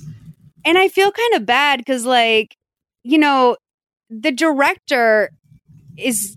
I hate to shit on directors in these movies, but like, there just needs to be someone on set who's going to tell people, okay, this is your attitude in this scene. And the director's name is Brad Keller. What else has he done? Let's see. He's done he did like real movies, I think, before this. Um some like B horror movies, Secret at Arrow Lake. This was really his only TV movie, the Inspector Mom TV movies, as well as he did seven episodes on Inspector Mom. So maybe this was his pet project. I don't know. But um, I, I need you to be more with us, my friend Brad. So, okay. The phone rings and everyone in the house looks over at the phone like it's fucking insane that a house phone would ring during the day for a woman that's been missing for four hours. Like, it's, they look at it like that phone hasn't rang in 60 years. Like, they really I think it's bizarre. Now, maybe I'm just used to getting crank called by the Democratic National Convention or whoever the fuck is calling me all day. Like, I have people from unaffiliated organizations, like things that I have nothing to do with. Like, I would never think anything of a house phone ringing, but they're all scrambling. So Maddie says it's too early for someone to call her. It must be an unidentified caller. So they decide to let Maddie answer the phone, but only if they put it on speaker. But then they realize, oh, we can just pick up the other line in the house. So they go to the other phone and they all gather around when she answers, and it's Sandra. And she goes, Oh, good old Maddie, always on top of things. And there's a hint of resentment to it for a woman that's about to die, possibly. oh, Sandy's just that kind of broad. I love it. So she's tied up and blindfolded, and they tell her not to look at anything. And so she screams. All of a sudden, she screams, and she's like, Oh, I just think it was a cockroach that ran over me. And stay tuned to that because that actually winds up being a clue is that a, she thinks a cockroach ran over her foot. So she tells Maddie that she has $3,000 in her jewelry box, $2,000 in her underwear drawer, 4K taped under the lid of a box under her toilet, and the balance is in the safe behind the fireplace. And I was waiting for them to start deconstructing her fireplace like Amelia Bedelia. behind like an oil painting. Because I was sitting there thinking, like, what does behind the fireplace mean? Yeah. What can you how do you even get behind a fireplace? That I don't. Is- I don't know. I'm. I must be Amelia Bedelia myself because I would be like, "Well, I love you for being Amelia Bedelia." I'd be like, guys, we got to get the construction crew in here. We're taking off the external panel of the house. Like, I would have no idea brick, what that right, brick. Like you, I mean, you'd have to take down the chimney, right? I like, would literally, I would be like, just take the money out of my account, and she can pay me back when when it comes to the fireplace thing because I have no idea. So they're all pressed for time because it's only five hours until 3 p.m. when she has more instructions. And like the like just like the busy stay-at-home mom slash part-time newspaper writer that she is, Maddie has so much shit to do in the next five hours. So she goes in to speak with Becca, her editor, and she tells her that they only have five hours and the FBI recommends that they don't pay pay ransom, but that's the pattern. So when they get paid, the victims are returned safely. So she has to figure out who's doing this. She wishes she got to have those ransom notes still, but the cops took them. And then the editor reminds her that they were made up of magazine clippings, and it clicks for her, kind of like scrapbooking. So mm-hmm. she asks uh, her to run a couple names for her. So she runs Regina and Heather's names. And Maddie says that they may seem wealthy, but people who flaunt their money usually have the most to hide. And the editor asks about the caterer, Nick, uh, and then she goes and pays Regina a visit. So she's running. She's running around town during this time. I would have stayed completely still. I would have been working the phone lines really if I was in her position. But this let's play this clip from Regina's house 3729 to 3912. Come in. I am so sorry. The housekeepers haven't picked up yet. I was just watching the news. Sandra Daines was abducted today. It's on the news already? Who's in charge of the case? I'll send a basket. What's good for an abduction? Oh, I'm thinking non perishables. Uh, I think it's Agent DeLorean. Like the car? Yeah. Huh. Another scrapbooking project? No. This is work in progress. You know, you must be so busy. I really shouldn't keep you. Well, I was hoping to talk to your sister. Heather? She's not here. What did you want? I wanted to ask her about one of the caterers. Dark blonde hair, young guy. I thought I saw him giving Sandra an odd look. Nick something? Nick Cotter. Do you know him personally? Well, Heather insisted that I hire him for the event. I wish she'd get herself a husband once and for all. Nick was her bad boy back in New Orleans for a while. He followed her here. Really? Now she can't seem to shake him. But I think you're right. I think he does have something to do with the kidnapping. It wouldn't surprise me at all. I'm not jumping to any conclusions. I would. I mean, look at him. He obviously needs money. Why else would he keep hanging around? Hmm. You know, if you still want to talk to Heather, she'll be at the dance studio later today. They're getting all ready for the big dance competition tomorrow night. Tony has new chucks. You should see it. Maybe I will. Thanks for your time. All right, so we got another amazing DeLorean joke in this scene. I do like that she thinks to send a basket to someone who's being kidnapped. That seems like a very rich person that sort of checked that thing to do. Um it's it's crazy that the dance competition is tomorrow night. I didn't realize what a tight turnaround they were on, but I guess if the new Inspector Mom column needs to get out, it would make sense that this all takes place in a couple days. Yeah, I I was amazed at the fast turnaround on everything happening in this movie. Do you think Maddie has what it takes to be like mayor or something? I mean, the fact that she's voluntarily doing anything outside of like family sitch and writing a column, yeah. I mean, I'm I'm barely holding it together and I'm home all day. So, yeah, she could I don't save us all. I don't think Craig would be supportive, but if she won, I feel like he'd be happy that it makes him look good over at Southwest. Yeah, exactly. Um, what does a mayor even really do? I don't know. Do they pass laws? No, they just make they make rules, right? And they throw parties. I mean, yeah, I guess. I mean, I guess they give out statements on things. Like, I think the city council comes up with issues, and then the mayor is like, I, I think that was a great idea. We're doing great. We support our law enforcement and we have the best town. That's it. And then they take a picture and they're done. So this is a little off topic, meaning completely off topic, but today is Friday, October 9th. Currently it is 1:39 p.m.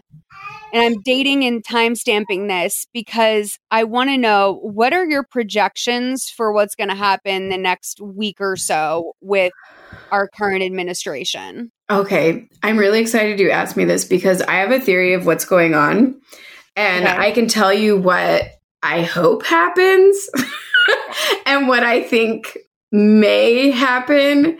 So, like when Trump was released from the hospital and they had him do that whole like look he's doing great like two thumbs up photo op situation.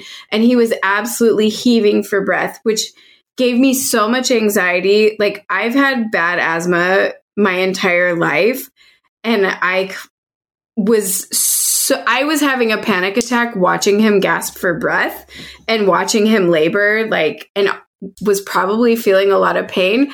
And i was like why are they parading him out like this? Like you don't if somebody's been given this like strong enough medication that they have him on he should not be out and about. And i decided okay i think his family and his team just want everyone who supports him to believe that he's strong enough to keep leading us if he wins the election. But I think they probably know that that's a dicey situation and they're gambling, that they just need him to make it to November 4th. Because if he can make it to then, well, then we have Pence in charge. Pence will let them do anything they want as long as he gets to strike down Roe versus Wade and strike down like marriage equality. And Right. he does not care what else they do as long as he gets to do those things. So, like, I don't even know what happens when a presidential candidate dies after people have already cast their votes. Like, do you even know? Um, well, from my loose understanding, it would be up to the RNC to pick a new candidate. And I don't know if they would make us do another election. I wonder Don't if they have to? happened. If it's a new Yeah. candidate, like, Yeah. yeah. I, I don't know if they've ever. So it's so hard because, like, never in our lifetime has something like this happened, and n- neither in my mom's that I know of. But I feel like a lot of the the rules that are coming up now are things that the last time they happened was literally like in the 1800s. Yeah, exactly. I'm I haven't even looked up like election law that deep, but I just feel like the, it's also weird to me that the doctors I don't know what the situation I guess if somebody voluntarily wants to discharge themselves even if they're in a dicey situation, you kind of have to let them. But the fact that anybody who is a doctor is signing off on like, yeah, this is fine. let them out and they should be fine even though they're on like a super noxious steroid like yeah let him make global decisions Well, they're all like paid off bitch boys. Like these, Yeah. you know, doctors are so unethical. If I just had to make a guess, a guess. And additionally, I mean, I don't think he'll ever willfully step down. I think Oh, he will no. drop dead before that happens. absolutely no Um, but yeah, I mean, I don't know. It's really scary. And I think that one of the scariest parts is that we as a as a nation, as a world, have usually had like a typical five day news cycle where things just don't really come out on Friday night unless it's like a celebrity announcing their divorce. And it's weird. Like last Friday, it was sort of a blockbuster night for big news. And it was hard for me to tell. It's interesting that you realize as a asthma patient that he was having labored breathing because sometimes I I wonder if I'm looking into things too much in my favor. And to me it did look like he was gasping for breath but I also didn't know if it was just cuz he's like an out of shape overweight man that just walked up a flight of stairs and I didn't know mm. if like he really was having tr- trouble breathing or if he's just like not fit. So I'm glad that, you know, someone who's dealt with, you know, severe breathing problems, and I am so sorry that you've dealt with that your whole life, was going through that. Like, that's, yeah, it's, yeah, it's it was startling. And like, like Brooke and I were talking last night just about like how for somebody who was already strange looking, he looks truly strange now. Just his hair has totally gone washed out. The skin right under his eyes, where he's not able to fake tan, is so, so pale. I mean, he looks pretty ghostly. And, like, I mean, yeah, I tweeted at you. Look, like, I'm not trying to draw like bad vibes into my own house, but I have a lot writing on the full next full moon. It is Halloween, and that would be like a complete lunar cycle of whatever crazy Shakespearean shit we're going through right now. Like, it's just, I don't think we've ever been in such a situation in my lifetime where it was like every three hours, we're in a completely different situation as a country. Like, okay, now it looks like we're going to be in this wild position. Oh no, wait, something else happened. And like, we're all so numb to it that we're just like waiting for the next wave to break. Yeah, it feels like we're playing like a demented game of tag where like something really bad will happen for the Trump administration and then he'll like X out some law as like revenge to like get back at the bad news. I mean, we have to remember that all of this COVID stuff started the night that the Melania tapes came out and like what how has this moved so quickly? Like we've been this is like a, a little bit over a week that this has all happened and I feel like I've lived 2 weeks in that time or more. Um, I have aged. I have visibly aged more in the past six months than I have in a decade. like now I know why. Like when you see photos of like teenagers from the depression and you're like, oh wait, is that a middle-aged woman? No, it's just a 15 year old lugging her linoleum floor from state to state to go like pick fruit for 80 hours a week. Like now I get it because I truly, yeah, I used to look really young for my age. That is no longer. I look tired.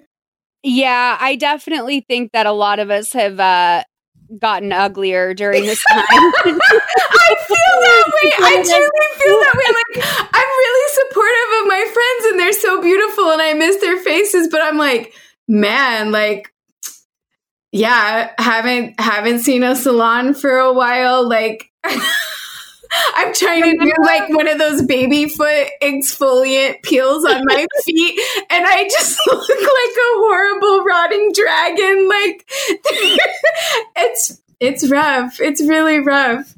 It is sad, like when you when you do something that used to be as life changing as baby feet, like when that first popped off, and you're like, oh, you're like, I'm still a flop. Like, remember like how good it felt the first time you peeled like a fucking lasagna noodle of skin off your foot, and you're like, oh my god, this is a miracle product. I'm killing it. My feet feel like a baby, and then now you do it in this quarantine, and you're like, oh well, it means the least I could do for today. I guess Yeah. some progress. And God, remember at the beginning of quarantine how so many of us were like, yep, I'm going to get in shape. I'm going to use this time. I'm going to eat a lot of healthy food. You know, I'm going to start growing carrots in my backyard. we were delusional. Molly, Molly, this okay, let me tell you the one action that set the precedent for my quarantine vibe. I went to Costco to stock up and I was like, "You know what I need? I need this like 2 gallon tub of M&Ms." Like yeah. I'm going to put it on the top of my fridge so I have to work for it. No, I didn't work for it. I just like poured out a bowl every day and I was like, as long as I don't eat more than like one cereal bowl full of M&Ms a day, I'm fine. Yeah, I went through a weird pigs in a blanket stage. I- One day I was just like, you know what I really fucking want is pigs in a blanket. And I went through this weird stage where I was eating like three little pigs in a blanket every day. And I'm like, yeah, this is actually almost healthy. Like I'm sort of my pigs in a blanket consumption. And like that is so weird for me. Like that is so like off brand with everything that I ever do. And I just was like, this is it. I've I've reached a weird pigs in the blanket. so I did look it up while we were playing that clip. So the average income for a Southwest pilot, and these are current numbers, is like 88 300 $88,322 a year to $119,014 a year, which is a, a wild range down to very specific numbers. Yeah. I mean, there's a lot of really wealthy people in Dallas, but I feel like you're you're probably doing pretty good in that range. You're not I mean, you're not Regina good, but you're you're doing all right. It's kind of like a like a slap in the face from Sandra though when you think about it cuz you know, you're not making a lot of money being a freelance news person either. yeah, exactly. How much do you think she makes for Inspector Mom? Oh gosh. I feel like she probably makes like $175 per column. I was going to say 150. Like that is 100% the area. I'm glad we both fell on that number. Yeah. Um so Matt, Maddie calls her editor and she tells her that she got the name for the caterer. And um, la- later at her house that night, Tara asks her if she can go to Darcy's house for a sleepover. So Darcy is the daughter of the Cordas, the pediatrician. Okay. So Maddie's like, yeah, we can go, but we're just going to pop in and say hi. So right away, Harriet, the pediatrician's wife, is not really happy that Maddie knows that they've been having a hard financial time. And I'm like, how does that even come up in conversation? Like, I would never go to someone's house and been like, so I heard you took a hit on an investment recently. I feel uncomfortable talking to people about like their Bitcoin or their crypto, and I'm really into that whole thing. Um, I love following the market, the ups and downs, but I would never be like, so exactly how many Bitcoins do you have? and I am horny for Bitcoin, though, as you know. So, which by the way, I also own that URL. So she says that she's heard these police were called um, about Sandra and she wants to come by and interview her. So she's like a little bit nervous about that. And Maddie says they're just following procedure. So Doc comes in and he says hi to them and he says that he hadn't heard about Sandra and he can't imagine who would do such a thing. Maddie says that she found a random note and the wife asked if they figured out what the pictures meant. And it's like, oh, well, how does she know about the pictures? Okay, maybe it's her. So Doc says that they really shouldn't be talking about this. He doesn't want the kids to overhear anything. And he offers Maddie some water or lemonade, but she passes and asks to use the restroom instead. So she does this little fake out where she goes around the side of the house and she listens through the window, which by this is such psycho behavior. Like in real life, if you caught someone doing this, can you imagine what your reaction would be? Yeah, I- yeah. I I really hadn't evaluated this like from an objective perspective, but she I would was- call the police on her. I would think she was the kidnapper. So she uh, listens to him, and Harriet basically is telling him that she can't stomach that another abduction is going on. And he says that, you know, we need to do what we got to do right now. It's not that big of a deal. I don't want to discuss this. The kids are going to hear it. So they decide they're going to step outside to continue the conversation. And Maddie's like, fuck. So she hops inside the kids' playhouse so they can speak freely outside. Now, this is like one of those Fisher Price playhouses. Um, it's absurd to think that a grown woman could be in one feet from you and that you wouldn't like hear her breathing or just like her feet shuffling because it's a very uncomfortable place for a grown adult to be in. Um, and Doc Doc tells his wife that you know they're doing this for the family, and she's like, "Well, what about Sandra?" And he says that they agreed on this. And Harriet doesn't like that all this is going on while Maddie is there, especially because she has a connection to the police. So then her daughter Darcy comes outside and she's like, Where's my princess pony doll? And Harriet's like, Oh, you probably left it in your playhouse. So then Darcy gets in with Maddie, and Maddie's like, Shh, don't tell your parents. Which, by the way, guys, if you have kids, tell them that adults don't ask them to keep secrets because that's like a very important thing. And it's it's very it's uh very concerning to me that Maddie's able to redirect all this. So she's like, why don't you take the pony inside? I think it's thirsty. And she gets her to get out of the playhouse. And then um there's this weird sort of moment that I think is supposed to be a joke where she picks up the phone off the floor as if she thinks it's her own cell phone and realizes she's holding a plastic children's phone. So then Harriet finds Maddie coming out of the bathroom and asks her to talk privately. And Maddie tells her that she knows she's the one who sent her a copy of the ransom note. And she asks her if she still has the original there. So um, she shows her her copy of the ransom note. Then we're going to play a clip 45 39 to 48 13. How did you know I was the one who sent it? I had my suspicions, but I don't know how I missed it before. Your name is on this note. No, it isn't. This telephone doesn't mean call, that's why there's no phone number. It's the long cord that's important. This note says to save Corda, leave money. Why did you send this to me? I was just trying to point you in the right direction. I didn't know you could trace this back to me. Please, my husband and I have agreed not to go public with this. You were kidnapped. You were reaching out to me. I don't care if you're home safe. You need to be in counseling, and you have to tell the police. Harriet, don't. Your wife is trying to help Doc. But we don't even know this. Listen to me. I appreciate you trying to be cautious, but for everyone's sake, it's just not smart to keep Harriet's kidnapping quiet. The more information we have, the more likely we are to figure out who's doing this. We paid the ransom and got her back. That's all that matters. But there are others. They've got Sandra as we speak. How do we even know it's the same people? I have inside information about the other cases. The ransom knows the whole thing. It's a big pattern. Warned us if we said anything, there would be consequences. I don't want to talk about this, please, Maddie. We just want this to go away. You can't let them scare you into not doing the right thing. They said if anyone else found out, they would come after us. Our daughter. Why? What do you know?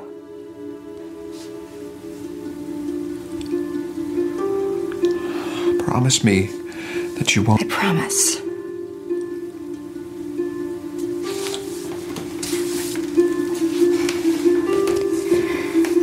It had something to do with the dance studio. The dance studio? I had a blindfold on, but you know how sometimes you can see a little bit of something through the bottom? Yeah? I saw a sheet of paper with the Let's Dance logo on it. I love taking classes there. I, I know that logo anywhere.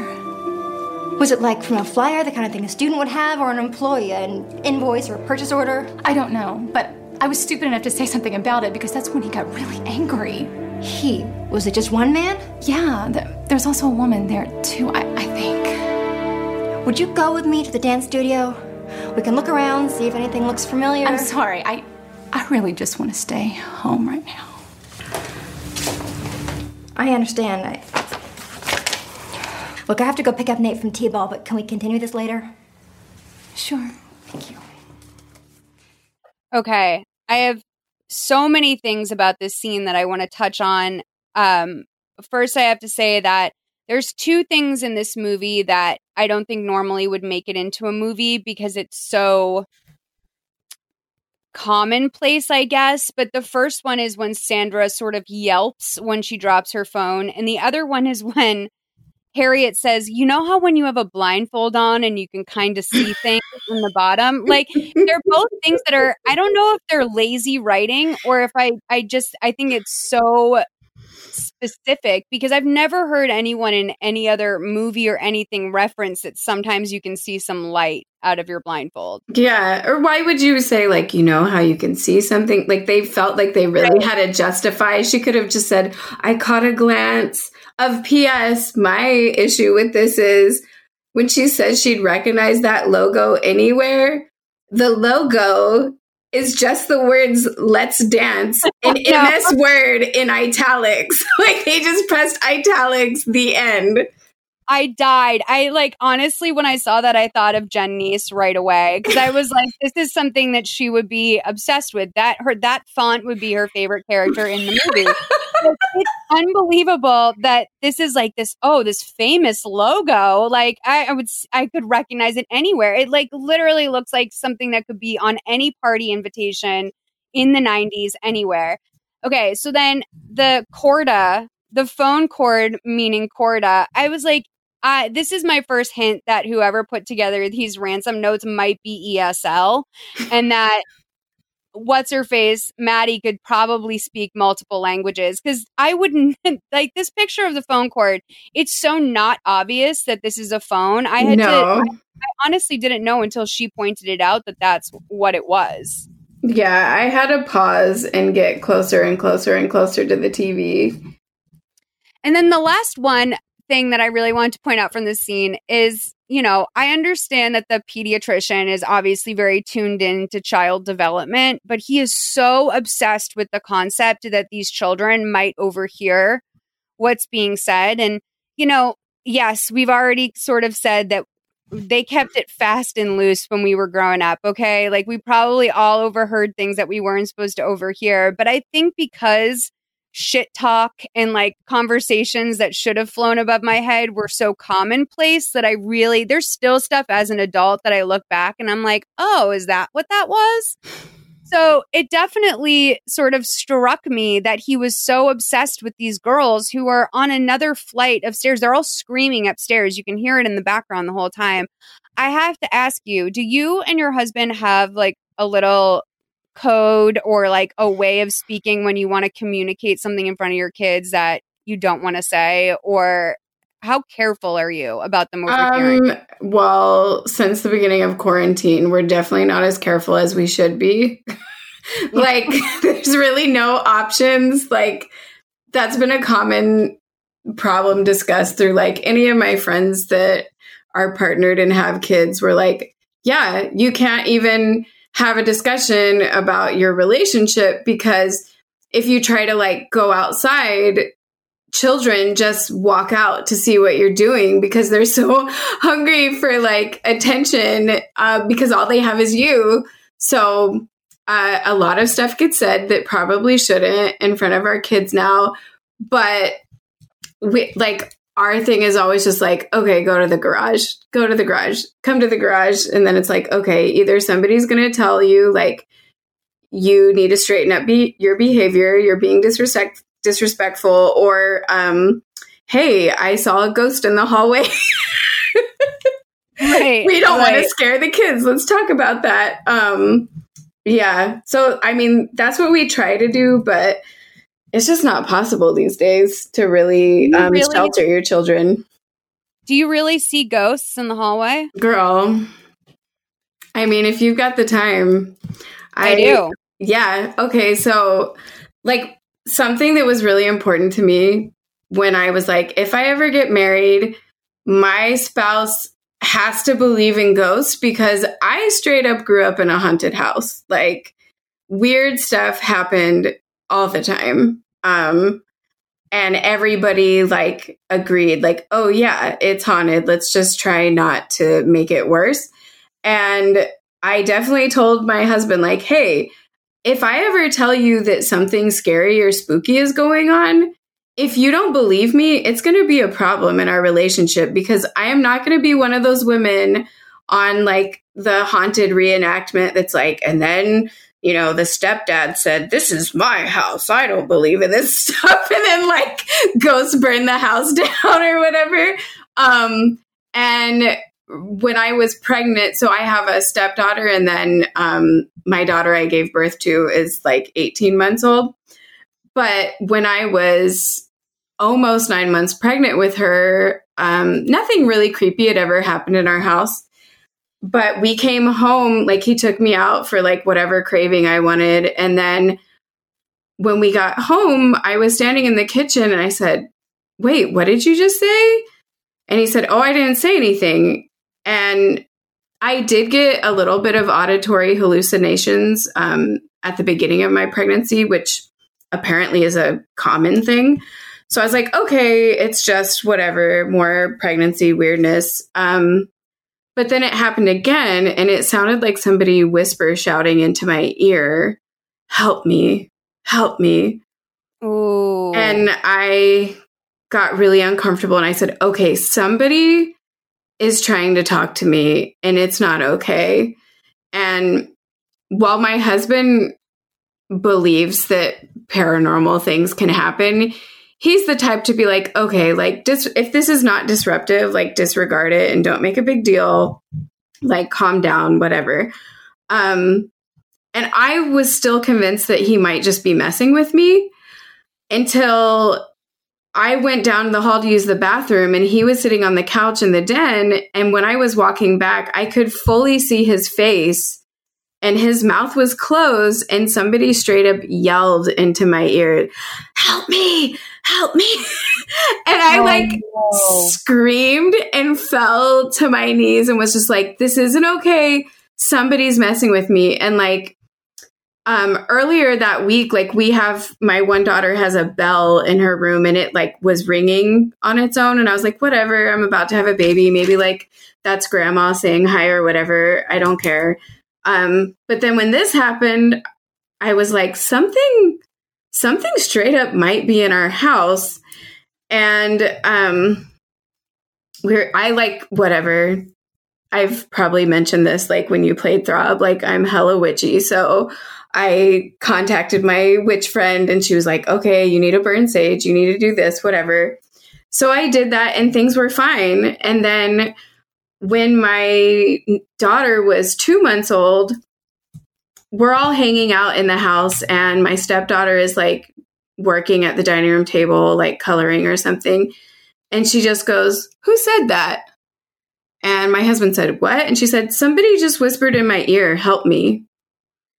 And like the blood left my body. And oh. I looked at my husband and like, like I don't know if you've ever tried to shout with your eyes, but I just looked at him and I said, um, hello. Like you know like what this Yeah, like you know what this means? And I just said garage.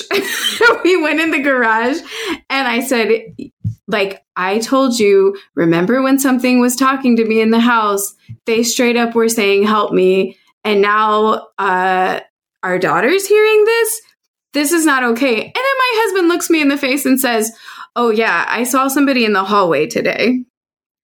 Ooh. I said, Excuse me, what? He said, Yeah, uh, I didn't want to say anything because I didn't want to freak you out. But, and like my husband is fully a wizard. Like he's super psychic and doesn't realize that it's not normal.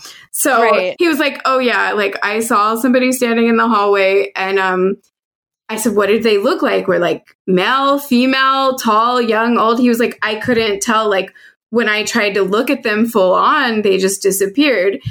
And so then we're like trying to think, is there anything we brought into the house over the past couple months that we like is new that maybe like brought something into our house?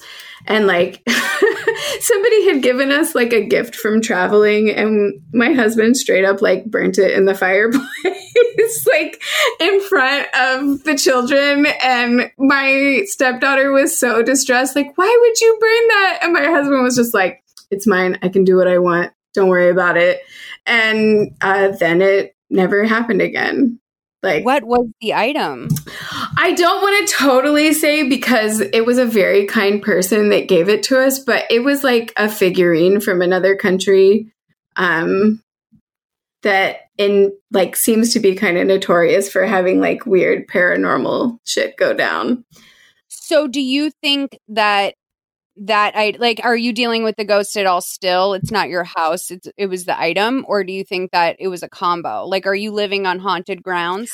I don't think I'm living on haunted grounds like cuz I definitely know how that feels like from my childhood, but I think maybe we brought something in though I have had a lot of friends tell me like when they had just had a baby that they started having like noticing weird paranormal shit going down. And they were like, I don't know if I was just sleep deprived or it just puts you in a weird, like, between the planes of existence kind of place.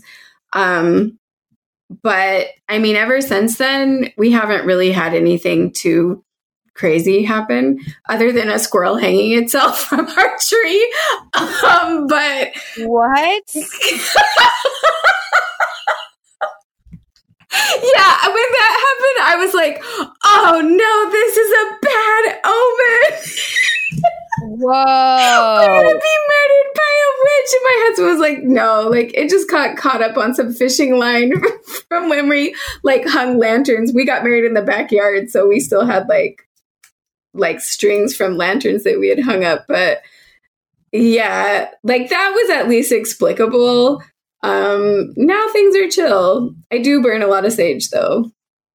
Wow. Okay. Well, do you have an HLC, a heat light sensor thing? I do not.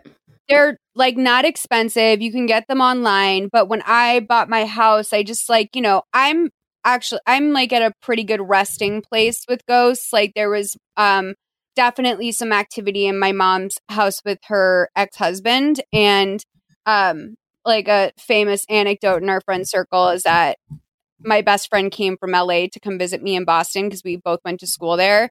And before bed, I was just like, "Oh, by the way, um, if you hear yelling in the kitchen, it's just because the house is haunted." And I like rolled over to go to bed, and he like got into bed with me, and he's like, "Molly, why would you tell me this? Why would you say that?" And I, I just like it's because every time I would sleep at my mom and stepdad's house when I went home, there would be like this loud arguing in the kitchen with like cabinets slamming. And you know the first time i heard it i was like that's so mom and greg don't fight like that. That's really weird. And i got up and i went into the kitchen. There was no one there. And then i went back to bed and they started up again.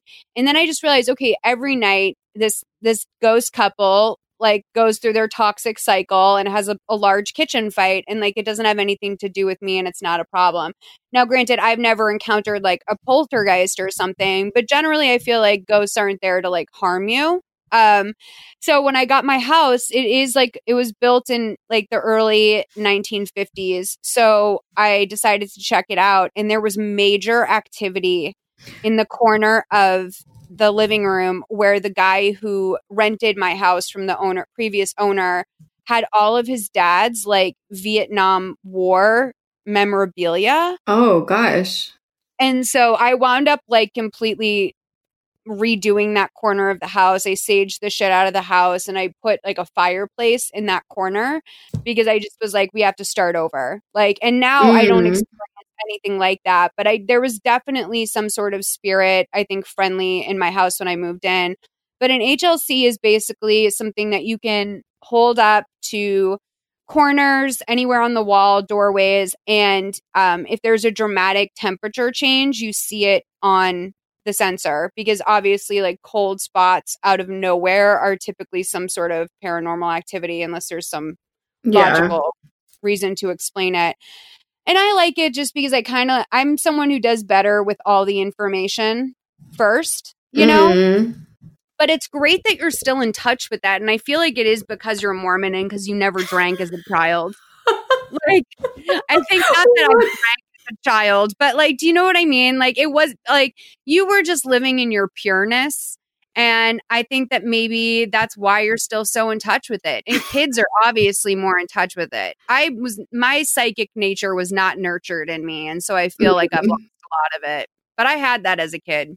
Mm, mm, yeah, my like I don't know how. I mean, I would have like prophetic dreams a lot when I was younger.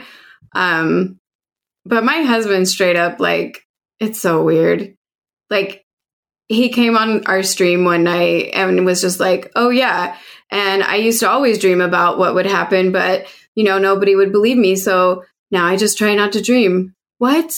what does that so sad and heartbreaking. Like that uh, actually is really sad. It's really sad. I was like, you had to live this like horrible Cassandra existence of, oh yeah, terrible things are going to happen and nobody takes me seriously. So it's never good stuff I dream about. Like, what? Yeah. Well, he's a noble like- man. full moons of it all. Like I have the most insane dreams and I used to smoke like a lot of pot, like a lot. And so I completely stopped dreaming for about 10 years, but then when dreams started to come back, they got really intense. And like every night I have these really lucid dreams. And then around the full moon, my dreams are batshit, like hmm. absolutely crazy. And I would sort of, I would love to have an off switch sometimes. That's like kind of really impressive that I wonder what that way. one of my best friend's husbands always talks in his sleep during the full moon. Really? Why? What like that's so fascinating to me. It's so like consistent that I'm like what's going on like scientifically to make that happen? Like what kind of does our sleep cycle have something to do like if you're having crazy dreams during a full moon? Anyways, it's fascinating to me. I wonder if anybody has done any sort of like research on that. there is this amazing sleep recorder app that you can get where you put it on before you go to sleep and it gets all the clips of you when you're sleeping. Oh, Like, that would be so scary to me. I would not want to listen. There's one I want to look it up because it um I want to play it for you. It's like honestly it's sad because it's like this man is tormented by this giraffe when he's sleeping. oh no. But it's probably one of the funniest things I have ever heard in my life. Hold on, let me see if I can find it. Okay, here it is. I found it. This guy did a bunch of videos on it because he's a sleep talker too. But then there's he went through this weird phase of of posting people farting in their sleep, and I'm not in that. Um, okay, here's here's this. Okay, ready? Yeah. very active sleep talker, and there's apps you can download that record you through the night. Uh, I had posted one last week, and I found a new app where people can submit their sleep recordings. you have to hear this one. Oh, I hate that stupid giraffe. Oh, I hate that stupid giraffe. That giraffe always wants to bite me. Stupid thing, yes. Big teeth, no.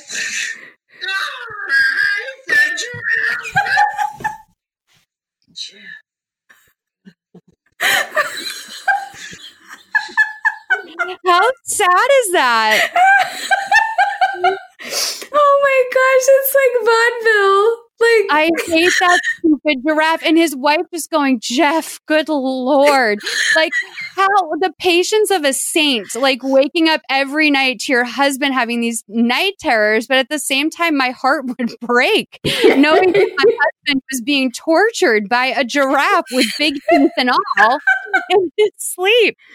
Oh my gosh. That stupid giraffe. It literally like I it's one of the few TikToks I sent to my mom. It's just like this is evergreen. Like anyone would die laughing at that. Um okay, so we are leaving Doc and Harriet, who are soothing each other with a nice healing hug. And Tara, her daughter, comes down and she's having a fight with Alexandria, who is the daughter of Regina. And Alexandria is telling her she's too tall to play a girl, so she has to be a guy. But unfortunately, there's no guys in her game. Ooh, God, kids with the rules that they would make up. So hard. Mhm. And so, you know, she flat out says, I'm the popular girl, so I make the rules. And you know what? I kind of did think, I remember back, I think I remember popular girls referring to themselves as popular, which when you think about it is insane. Yes. So Tara's crying by the door, and Maddie comes up to her and asks her if she, she asks if she can go to Grandma and Grandpa's house now. And so on the ride over to Grandma and Grandpa's, Maddie asks what's wrong, and Tara says that she's too tall and stupid. So Maddie pulls over the car to ask her why she's so upset, and she admits that Alexandria is the one who's been calling her tall and stupid. so no. which when you think about it is so like it's so sad like the shit that we used to get upset about as kids like even the ransom notes i was thinking like oh corda like that seems like and then like using a phone cord as the symbol i was like that's something a child would tease you about like oh your Mhm. sounds like cord like Mm-hmm. the things that like just used to make us sad. Although I will say one time a storyteller came to my school in first grade and it was about a Native American girl named Molly who had a lazy eye. And I have a lazy eye and my name is Molly and I am part Native American. And when I tell you I felt targeted that day, I felt fucking targeted. Like how specific does it be? Is it like Molly was a very close relationship with her grandmother and lives at 21 Fallen Road? Like That's what wild. gonna get. So on the ride over, um, you know, Maddie, you know, she tells Maddie basically like she tells her daughter to like fuck off. Don't worry about the bullies. So I have to say that this was the one moment in the movie where I was like, oh, yeah, this is why she's a mom, and this actually feels real to me. Like all the other sort of like, oh, she's a mom, she has to do it all, didn't resonate at all. But the fact that she pulled over the minivan because her kid said, I wish I was different, that was actually very real. Like, I was like, yes, bitch, you better pull over. Like, forget your friend being held for ransom. Your child wants to be different because somebody was mean to her. Like, stop and correct that right now. Yeah, my mom definitely wouldn't have pulled the car over, but she would have told me that that person sucks and you know fuck them for sure, um, and probably in those words. Do you have you had to diffuse situations like this because you you have an eight year old right? Oh, yeah.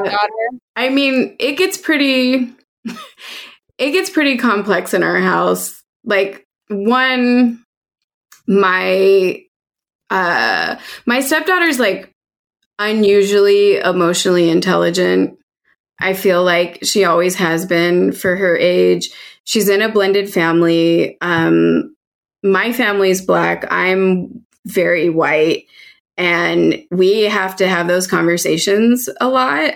Um and it's always complicated when she has them with me because she'll be like, oh, yeah. So a girl on the playground said, I don't want to play with you. You're a black girl. And it- yeah, it gets. Oh, it gets really fucking real really fast. Um, which is like why I always want to strangle people that are like, why privilege isn't real and our country is post racial. I'm like, dude, my five year old is having to navigate this like on the playground because somebody's parent like taught their kid to be an asshole. So, like, yes, like, so really real shit gets brought up a lot, but then I almost wonder, like, that aside, because my daughter's so sensitive and smart about feeling stuff, if if it is more like intense than usual because she won't normally bring up stuff like oh somebody wouldn't let me play or let me do this. It's more like yeah so i heard like an adult saying something mean about another adult we're not supposed to do that are we like it's always very like heavy and complicated Yeah. Yeah, she knows the to not sweat the small stuff. I mean, that's so that's so tough. I wonder and this is like kind of a bizarre thought, but like I wonder if racism is more potent like she feels it harder because it's it's strange for a child to be racist now. Like it's much less common, I think, than if your whole school was racist and so it's maybe sticks out more when that happens. I don't know. Yeah, I don't know. I mean, I don't know what her experience is on the daily. Like, as a white girl that grew up in a very diverse neighborhood and, you know, had a lot of black teachers, and my social group was really ethnically diverse, like, racism did stand out and did feel exceptional because I didn't expect it. And I kind of lived in a bubble of a military town.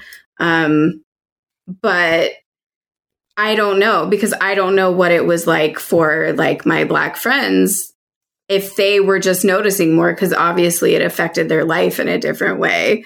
Um, so I and I also don't know like how much now that my daughter just absorbs versus like brings up to discuss now. So like that's difficult as a parent. Yeah, well, I'm, you know, glad that you're so thoughtful about it and, you know, have your sort of perspective to bring to it and that's just fucking awful. People are terrible. America. yeah, it's yeah, it's oof, what a country. Um so moving forward from that. I have uh, a lot writing on the full moon, Molly. I know. Yeah. God, thank God. No, literally, thank God. I got my period the day the harvest moon that that night, and I've never felt so sick. I mean, I've been getting my period since I was 13, so for the most of my life at this point. And I don't think I've ever felt that sick. It was like a haunted period, and I I do think that th- we've got some powerful moons on our side right now. Hell yeah. So back to the most real world, which is this little town. Um, Maddie calls someone named Rob to say that she's dropped off the kids and is oh I guess it's Craig. I don't know why I called him Rob in my notes. She dropped she goes to calls up Craig and says that she's headed over to the dance studio because she has a lead from another kidnapping victim. So weird she keeps having to go back there, she says, but she's gonna keep looking into it. So she'll be back at Sandra's house in an hour to deal with the ransom. Oh, I guess Rob is Campbell. Oh, okay. So, um, yeah, this is like again her third errand or fourth errand that she's run while we're waiting for the ransom call to come in. Outside of the dance studio, uh, Heather and the caterer Nick are in heated argument. It honestly looks borderline like it's about to escalate to domestic abuse, um, based on off of how these actors are playing it. Um, the like their their body language is like we both feel that the other one owes us something. Yes. Sapphire is setting up a lady for dance lessons, which, which happened to be um, an auto pay situation. So, at, in order to sign up for this dance studio, they take all of your banking information, I guess. That's a huge part of the plot here is that they literally need to know your net worth. So, let's play 5115 to 5230. I didn't know exactly what I was looking for. Or who. Let's see. We got the usual suspects the ever charming Heather, and her dear sister Regina. It's expensive. well, that's why not everyone takes classes here, sweetheart. Hello again. Maddie, how are you? Any word on getting Sandra back yet? Not yet. Oh. Well, you know, that Nick, he's going to be catering here again. because of Heather, of course. Just just makes her look stupid. But not tall. Pardon? Ask your daughter. Um, I'm not comfortable leaving my bank account information. Well, then you'll just have to leave the full deposit for the month. Maybe later. Thanks. Riff raff. well, I guess it's time for me to go get ready for the big competition.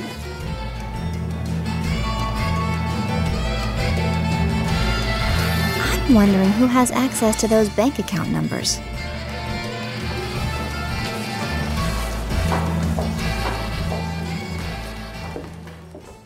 All right. So this seems to be on the middle of a weekday, and this dance studio is hopping with full grown adults who I would assume should be working based off of how much money it costs to live in this town. Um, but yeah, this dance studio is really hopping. I do remember this was a time when there'd be dating experts on talk shows or whatever. They'd be like, go out for a dance lesson. Mm, yeah. And this was like peak So You Think You Can Dance era, I think. Although I will say that I went to like a psychic astrologist when I was um, maybe 25, and the it was the best reading I've ever had in my life. He was my friend's professor, actually, and he had so many like down to the very details things right about my life. And one of the things he said was that you know, you are supposed to have two marriages in your lifetime. And the first one is where you'll get all your kids from, but the second one is your true love. Mm. I said, Well, like, where am I going to find a husband? And he goes, Oh, you have to campaign for a husband. He's like, You know, this is what is due for you in your life, but you have to like earn some of these things. And I was like, Well, where do I find a husband? And he's like, you should join like some jazz clubs and get like a high end membership at like a you know a great museum like Lac- LACMA or like the Getty. And I just remember like kind of laughing and being like, yeah, right. Like, who am I going to meet at a jazz club? And like, looking back, like, yeah, this is why I'm not married, is because I let my husband, who was going to give me my children, go because I didn't just sack up and join a jazz club and find a way to enjoy myself. Yeah, it really sounds like you defiantly went against his advice. I dropped the ball. So, you know, Maddie walks away with her eyes on Sapphire, and Sapphire does not deserve that. So Nick excuses himself when he's talking to some older woman to go follow Maddie. And now Maddie's in the back, the inner workings of this dance studio, um, where you would assume like the office and the heater is. Um, and she finds a door where people are laughing behind it. And the door starts to open. So she hides around a corner. And that's when she sees Felice Wertheimer and the dance instructor about to get it on. So Maddie remembers to stay on task and she finds um, she's looking for something that says let's dance on it with that logo, that famous logo that Harriet mentioned earlier. Yes, so italic MS Word. Yes. So she goes to the I'm like, why don't you just go on the computer and print it out yourself, sweetie? So she goes over to the copy machine and she finds a master list of bank account totals, which is insane. Like this is this is such this is the most insane part of this whole movie is that this dance place has the amount that every single person in town has in their bank account. That like okay. Yeah, I guess we're just supposed to accept that. I I know the internet was at a different place back then, but now, come on, that's like a that's a national security issue. So Nick comes into the copy room and asks her if he can help her with anything, and she said she was going to make a copy and found all the banking sheets back there. And he says, "Pretty crazy, huh? These accounts. I mean, who makes this much money? They probably didn't even earn it, huh?" So we've established that he doesn't think people are entitled to their money. Um, and she says that she has to go. She has an appointment for a friend who needs help. And he wishes her good luck and says that he too has an appointment. So she says to herself, Nick Cotter, hello, new number one person on my suspect list, just in time for the ransom call. So she leaves the office and um, the banking sheet behind. And all of the cops are at the house waiting for Sanders' 5 p.m. call. Quick question. The- Do you think the actor that played Nick didn't make it in Hollywood because that's when the Hemsworths blew up? Possibly. I mean, I have to tell you, I can't tell any of the Chris's apart, and I don't see movies that they're in. so I really, uh, the only way I know who Liam Hemsworth is is because he was married to Miley Cyrus. Got you. Yeah. Is that like okay? So you, this is their, your thing now. Your beat is hot boys because that's what you cover on Throb every week. Which, by the way, you guys is on Twitch. You guys should totally tune in. It was really fun to do your show. Thank you. Um, I am back. I'm devastated to tell you that Post Malone does have a girlfriend who is like, no. No, she's like a gorgeous Asian 22 year old girl. And I'm like, well, I mean, what am like, how am I supposed to compete with that? And trust me, I'm still thinking about how to compete with it. That's not the problem. I am delusional. but I was very brokenhearted and I sent it to Jen and she told me that like now's just not our time. And I was like, you're right, Jen. It's not our time, but that doesn't mean that Post Malone and I are never going to be together. Uh, I think you're correct. You got to keep the door open. Otherwise, you're just shutting yourself off from it possibly happening. But since you focus on hotties, I have to tell you, because you picked hotties for me, what's your like top five hot boys? Oh, gosh. Um, I think, I mean, like Keanu Reeves is a forever crush for a lot of people for good reason. I think Andre 3000 was technically my first wet dream. and it was definitely like the Love Below Speakerboxxx era. Oh, for um, sure. Yeah, I really went hard for that album and just really appreciate him. He's really appealing and all. I just, he's my favorite rapper, not necessarily because he's the best rapper, but I just love his voice and his creativity. So that's a big one for me. Oh, who do I even have a crush on now? Oh, well, um, I recently tweeted, somebody tweeted out like, who like who are the childhood like either cartoons or movie characters that now as an adult you're uncomfortable with how charismatic they are and um she brought up Gene Wilder as Willy Wonka and Oh, yeah. I really analyzed this cuz like I had a passing like unexpected crush and I was trying to analyze it and I was like, "Oh, they totally have Gene Wilder energy, that sort of like chaotic neutral situation going. And for me like my first big like crush awakening was when i saw labyrinth when i was really young.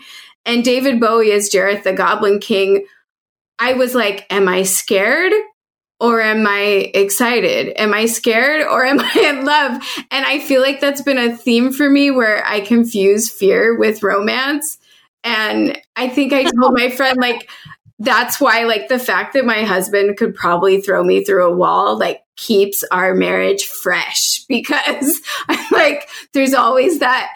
Somebody, oh, my friend An- uh, Andrew Wang, like, tweeted back at me, like, yeah, it's the hold me, obliterate me energy.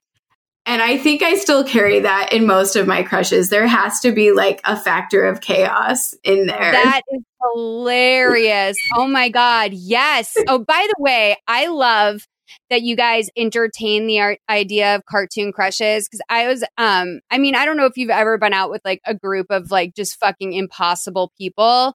And I remember being in this group of impossible people, like every conversation was like a non starter, but I was stuck with them. And so someone was like, they were talking about something, I don't remember what, and it got unpleasant. And someone was like, let's change the topic. And I was like, oh, I know. Like, what cartoons do you think are hot? Mm, And they were mhm. like, what are you talking about? And I'm like, you What never like what are you talking about? you never thought a cartoon was hot? And they were like, no. And I'm like, not even like Scar from like The Lion King or even, you know, you know, my crush, Prince Eric, which was before I was old enough to clock that he's like basically a psychopath. but I, yeah, I just, I can't relate to people that don't find animals from cartoons or Muppets or any, you don't find that hot? They're Like, are you- drawn and acted to be charming and appealing. Like, come on, people. What's his name? Is it Jeremy the Rat in The Secret of NIMH? and I, oh, I never saw that movie. I think I Oh. thought it was for nerds when I was a child. I was like very, I was very discriminatory as a child. I mean, it's kind of a baby goth movie, to be honest. So, yeah, for nerds. But yeah, there's a rat who, like, well, in the movie, her name is Mrs. Brisby. Because, hello, nerd speaking here. In the book, it's Mrs. Frisby. So, Mrs. Brisby is trying to get help from the rats to move her house. And there's like this guard soldier rat who is so charming. And Mrs. Brisby is a widow. So you're pretty much rooting for her the whole time to get together with Jeremy. But oh no, maybe Jeremy's the crow. Shit. I'm like gonna lose so much credit if I don't figure this out. Oh my There is gosh. probably some person that's mulling this over in their mind. I would say maybe even 12 people listening to this who know the answer and are very frustrated. So take your time. But I will say, my friends and I have all joked about how we're going to like update our sexual preferences at the end of quarantine. Like we're going to come out as like whatever we are next. And I said to my friend the other day, I was like, you know, I'm probably going to say I'm pan just because I honestly, Miss Piggy has changed a lot for me during this quarantine. Like, I've spent so much time with Miss Piggy recently. I'm like, maybe, you know what? Maybe it does come down to who a person is on the inside. Maybe I'm just attracted to whoever's an amazing person. Like, Yes. Well, I think everybody's going to feel that. Oh, it's Justin. Justin the rat. Gosh. Okay. Got it. oh, that's a hot All right. name. I so- just had to get that out of my head or I was going to be stuck. Um, yeah. No, I am so with you on the Miss Piggy like marathon. I when I was little, I would get upset that I would be compared to Miss Piggy a lot. Um, cuz I mean, I was bold, I was confident, I was outspoken, but yeah, she's a dream. Yeah, she when Wags died, when my dog passed away, like uh, a couple months ago, I was like, "What do I turn to?" And the answer was the Muppets. Like, I brought me so much joy. Um, and you know, Miss Piggy is just a babe, and it is what it is. Sorry if you don't like it. Okay, so let's go to the scene where Sandra makes her ransom call update.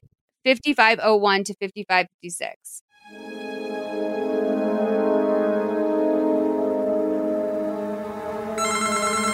Sandra?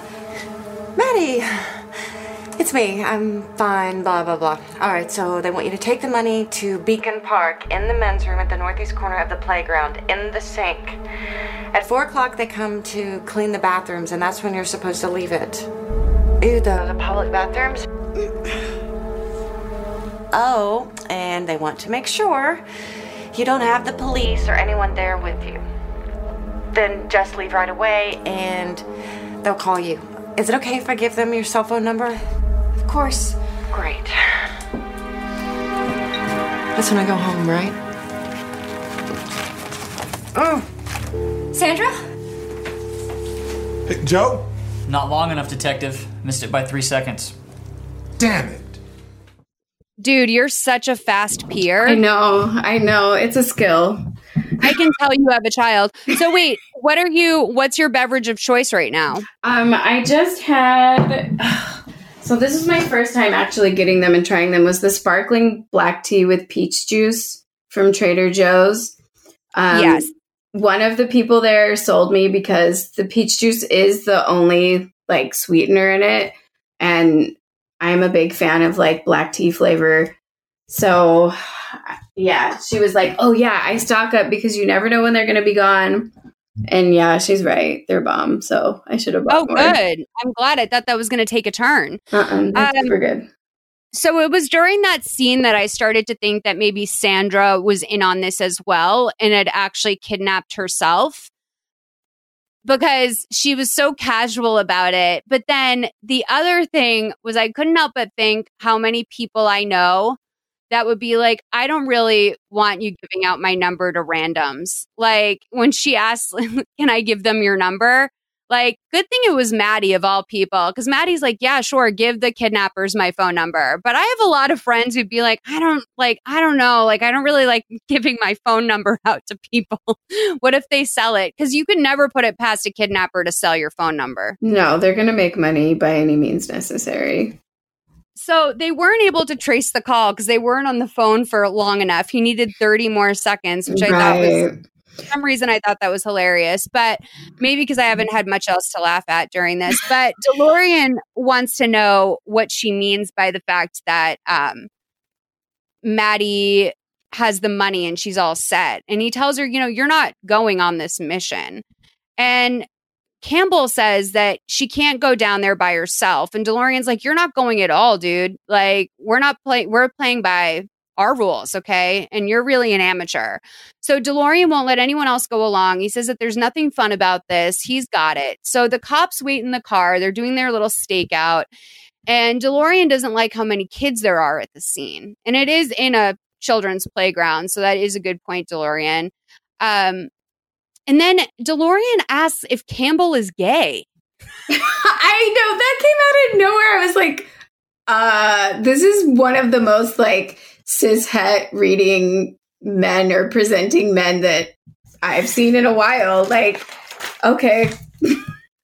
Although I will say 2007 was definitely still a time that that would be a punchline, especially if you think about the people watching this. Like, it's probably people in the Midwest, like older set or young kids. And that would be a punchline is DeLorean being like, So do you think he's a little? And he like did the hand you know, the and hand forth. gesture. So Maddie meets up with the editor who says that she wasn't able to find anything on Nick Cotter. Maddie says that that made sense because Regina said he was wrapped up in criminal activities. So apparently he and Heather were involved, but they don't seem to get along now. He followed her from New Orleans, so she feels bad and she gets some temp catering gigs. Becca says that she found Heather Douglas, who owns an ad who owns an address in town for six weeks. So she bought this house six weeks ago, and Regina never said anything about her being married, but she is to an R. Nicholas Kaufner. Maybe that's Nick Cotter's name now. So they never got legally separated, but they got married apparently three weeks ago. It's not that strange considering when this kidnapping started. So try and follow that if you can. The detective goes into the men's bathroom and makes the drop on the money. And DeLorean says now they just have to wait for the mouse uh, to take the chase. Um, right? Also, uh, Officer Rob, like, what a pro picking up his collar and putting it right to his mouth every time he's trying to covertly communicate with the FBI agents. Right, right. well, Maddie does a better job. Like her, she's not rocking a big ass Bluetooth. Like half the time, she seems wired. Like you have no idea. She has a little like earpiece in, and like what a professional she is versus this guy. So Maddie and her editor decide that Heather and Nick are working together like Bonnie and Clyde. Being married, they can share the same bank account. They live in the same neighborhood, but they don't have much money. It's all adding up with the original profile. So you don't have to be married to share a bank account, do you? Uh, n- no. I'm pretty sure that hasn't been the case since like the 1960s, but I do like that they had to spell that out. So they say that she'd have access to the schedules and the bank account info at the dance studio. It's all lining up. It seems very clear. So the cops wait for the mouse to get the cheese, but there is no movement on the GPS. And then the GPS they have in their car that's supposed to be, I don't know, the master GPS to the one they have in the bag.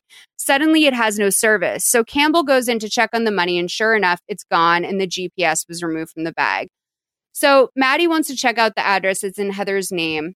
Um, but in the meanwhile, Campbell finds this air vent in the men's bathroom that goes into the ladies' room. And in the ladies' room, there's a manhole. So Campbell finds a loose Oxford shoe in the bathroom. Right? and picks it up with a rubber glove. So Maddie sees that the address is about two miles south of downtown. You know, the kind of area that would have a lot of cockroaches. Where the pores live. Right. I know. I was like, excuse me, like anyone can have cockroaches. And that sounds like I'm defending myself. I do not have any sort of vermin or cockroaches in my house, but I'm like being very protective of that. Like, what do you mean? Like, just because Sandra thought she came in contact? I mean, this is Maddie's worst work in the movie. So Maddie doesn't understand why Heather has her own place if she's living with Regina. So she heads over um, to check out the door in the house. And it turns out that this this house that Heather lives in, it's like it's like an empty, spooky sort of place. It looks like they might have sold it with whatever furniture they had in it. It's all like dusty and sort of gross. And when she's coming up to the porch, she finds one of Sandy's earrings on it. And um, she's like pretty sure she knows what's up now. Now, I have to say, out of everything in this movie, I kind of like Sandy's earring. It's tacky the right way. It's a party earring. Yes, like that is exactly what all the teens are wearing on TikTok now, that statement earring. And someone said today that on Twitter, I forget who, they said that statement earrings are basically the hallmark of having Zoom fashion right now. Oh, and that is so true. It's so true. Are you on Zoom all day? Um, I'm on Zoom mostly for Throb. Like, uh, I'm working with Brooke to like plan stuff out, and yeah, it's like when we stream is the only time I put on makeup. but it makes a difference. Like, wow, I was never a blush person until I was doing work streaming and on Zoom. Yeah, you guys do run a cute stream over there. I can't, you guys, I can't stress enough how like relaxed and chill it is on this stream and how it's like a cute like 2 hour game you play, right? It's like um so it's like Dream Date Dungeons and Dragons. That's the best way to describe it. And then it like usually the when we run the traditional game, it's about an hour.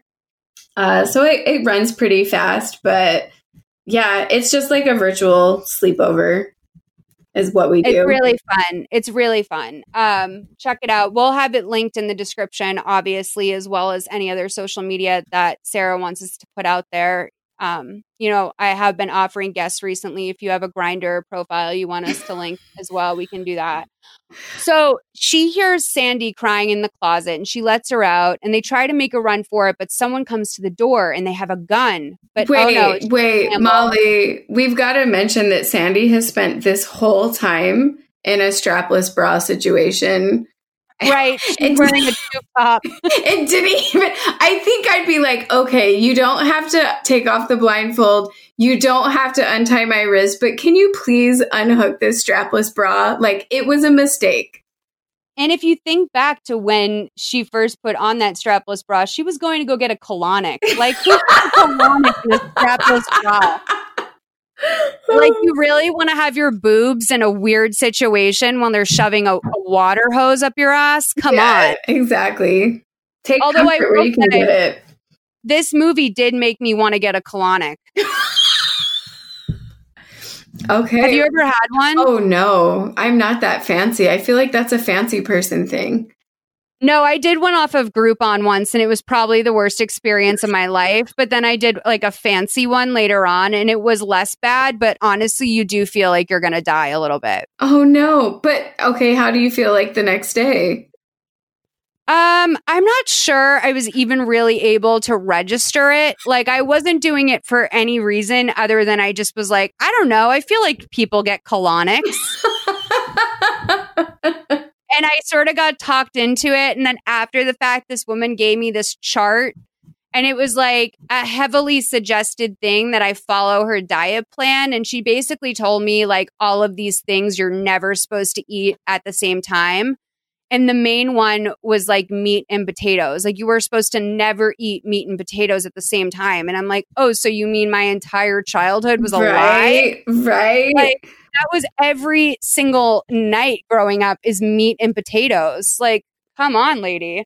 So um Sandy's back at home now and she's sharing her version of events with someone who looks like a secretary. I don't know. It's like she's this woman who's taking notes and I feel I don't know, I felt bad for her. She looked uncomfortable in her chair and she has this woman and recapping her last 24 hours. So Campbell and Maddie catch each other up. Um, and then we're going to hear a clip of Maddie and Sandy going shopping. This is probably one of my favorite parts of the movie and the longest clip we have 105.56 to 109.12. Well, I did try bondage once, but I wasn't a fan then either.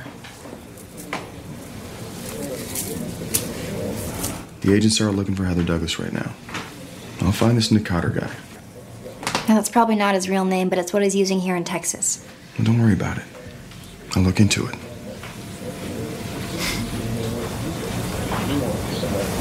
Thanks, Rob. Yeah.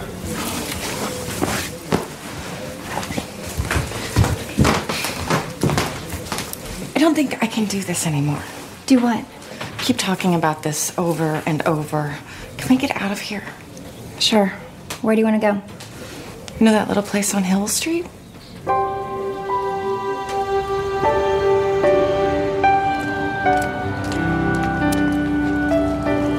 I want something that says survivor. Hey, everyone deals with trauma in their own way. Now these are a fashion statement. Put these in the yes pile. I thought this was the maybe pile. Oh, you're right. That is the maybe pile. Okay. Well, then get those tan. Yeah, they, the bows? Yep, they Yeah. need to go in the yes pile too. That's what I thought. Yep. Hey, Sandra, do you remember what it was you wanted to talk to me about early this morning when you called? Something about Heather? The first thing you want to do is gossip? Maddie, I'm so proud. I knew you were my best friend for a reason. Well, it might help with the case. Oh, I guess that's good too. Um, it was a bank statement for Heather. Really? Yeah, everyone thought she was flat broke, but apparently she was getting regular deposits of 10 thou every few days over the last month. Hmm. Makes sense. That'd be her half of the ransom money. Yeah, that makes sense. Oh, look at that skirt. It would go great with these heels.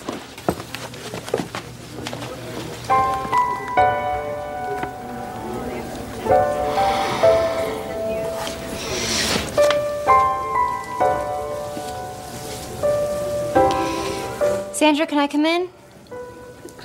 Uh. I just sat down and the tears started coming. I'm sorry, Maddie. You should see me like this. You've been through a traumatic experience. That's normal. I felt so out of control. I kept trying to figure out what to do and what it all meant, and nothing made sense. And whoever did it is still out there. I don't even want to go home. Stay with us for a while. Really? Of course. Just pack an overnight bag and stay as long as you like. I don't even want to go home to do that. Well, then I guess we're gonna have to get you a whole new wardrobe right here. Oh, God, you really are my best friend.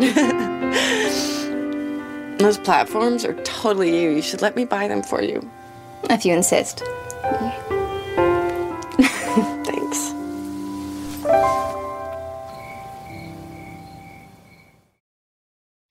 You know, I've had unhealthy coping mechanisms this bad before. like, I've definitely been in a place in my life where I'm like, you know what will make me relax is spending $5,000 and going dancing. Sure. I okay, for me, this was Sandy's Nomi Malone moment. And yes, I mean Nomi Malone from Showgirls.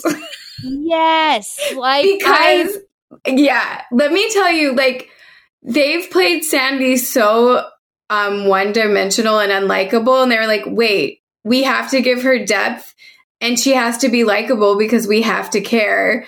So we have to show a little of that post-kidnapping PTSD, just like the only way to redeem and make Nomi Malone interesting and likable was, oh, she has to save her friend from rape, like, or avenge her friend from rape.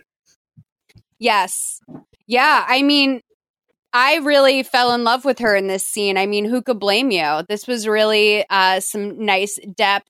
I was thinking at the beginning of the scene, it's it's not possible that Maddie considers Sandra her best friend. It might just be a one way street with Sandra, where she's like, "This is my, you know, you're my best friend." Um, but at the end of the scene, I believed it. Yes, same. I I was moved. Now, I have to say, there's nothing worse than a lifetime version of a shopping spree because, oh my God, the shoes that they. Now, the leopard print I could understand, but these beige shoes, they had a round toe, a chunky heel, and a pat, like a bow on them, like a leather bow. It was so aggressively hideous, and I could not believe they made the yes pile. Yeah, that's not how you heal at all. You don't heal What with beige.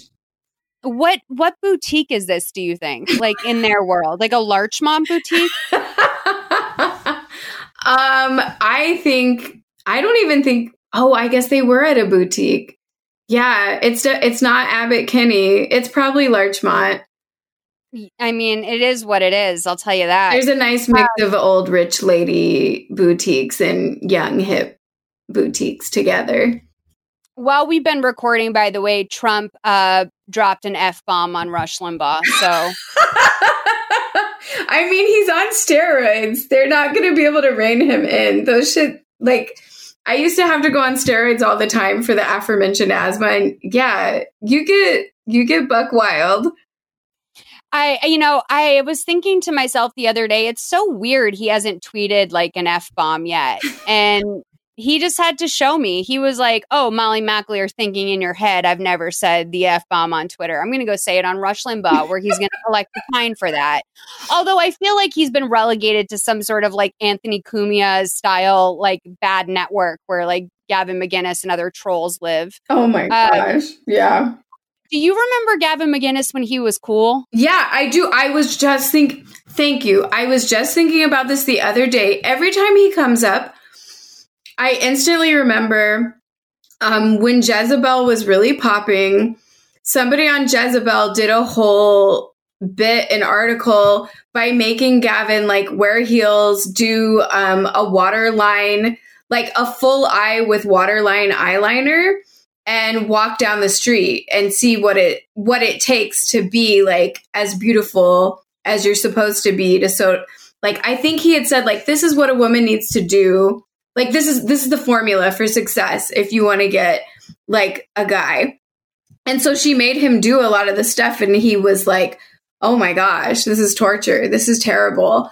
And i remember being amused and then i was like wait the proud boys founder is the same dude? Yeah, I mean it's it's difficult because in a in a money making sense, I do think that there is something smart about once you've been sort of cast out from like the leftist side of things, which I think is what he did when he wrote that terrible thought catalog piece about trans people, which is like unbelievable that Gavin McInnes ended his career as a cool person on thought catalog. But he oh, you know, he went super far right and he wound up doing, you know, Anthony Cumia's radio network and that's where he came up with Proud Boys.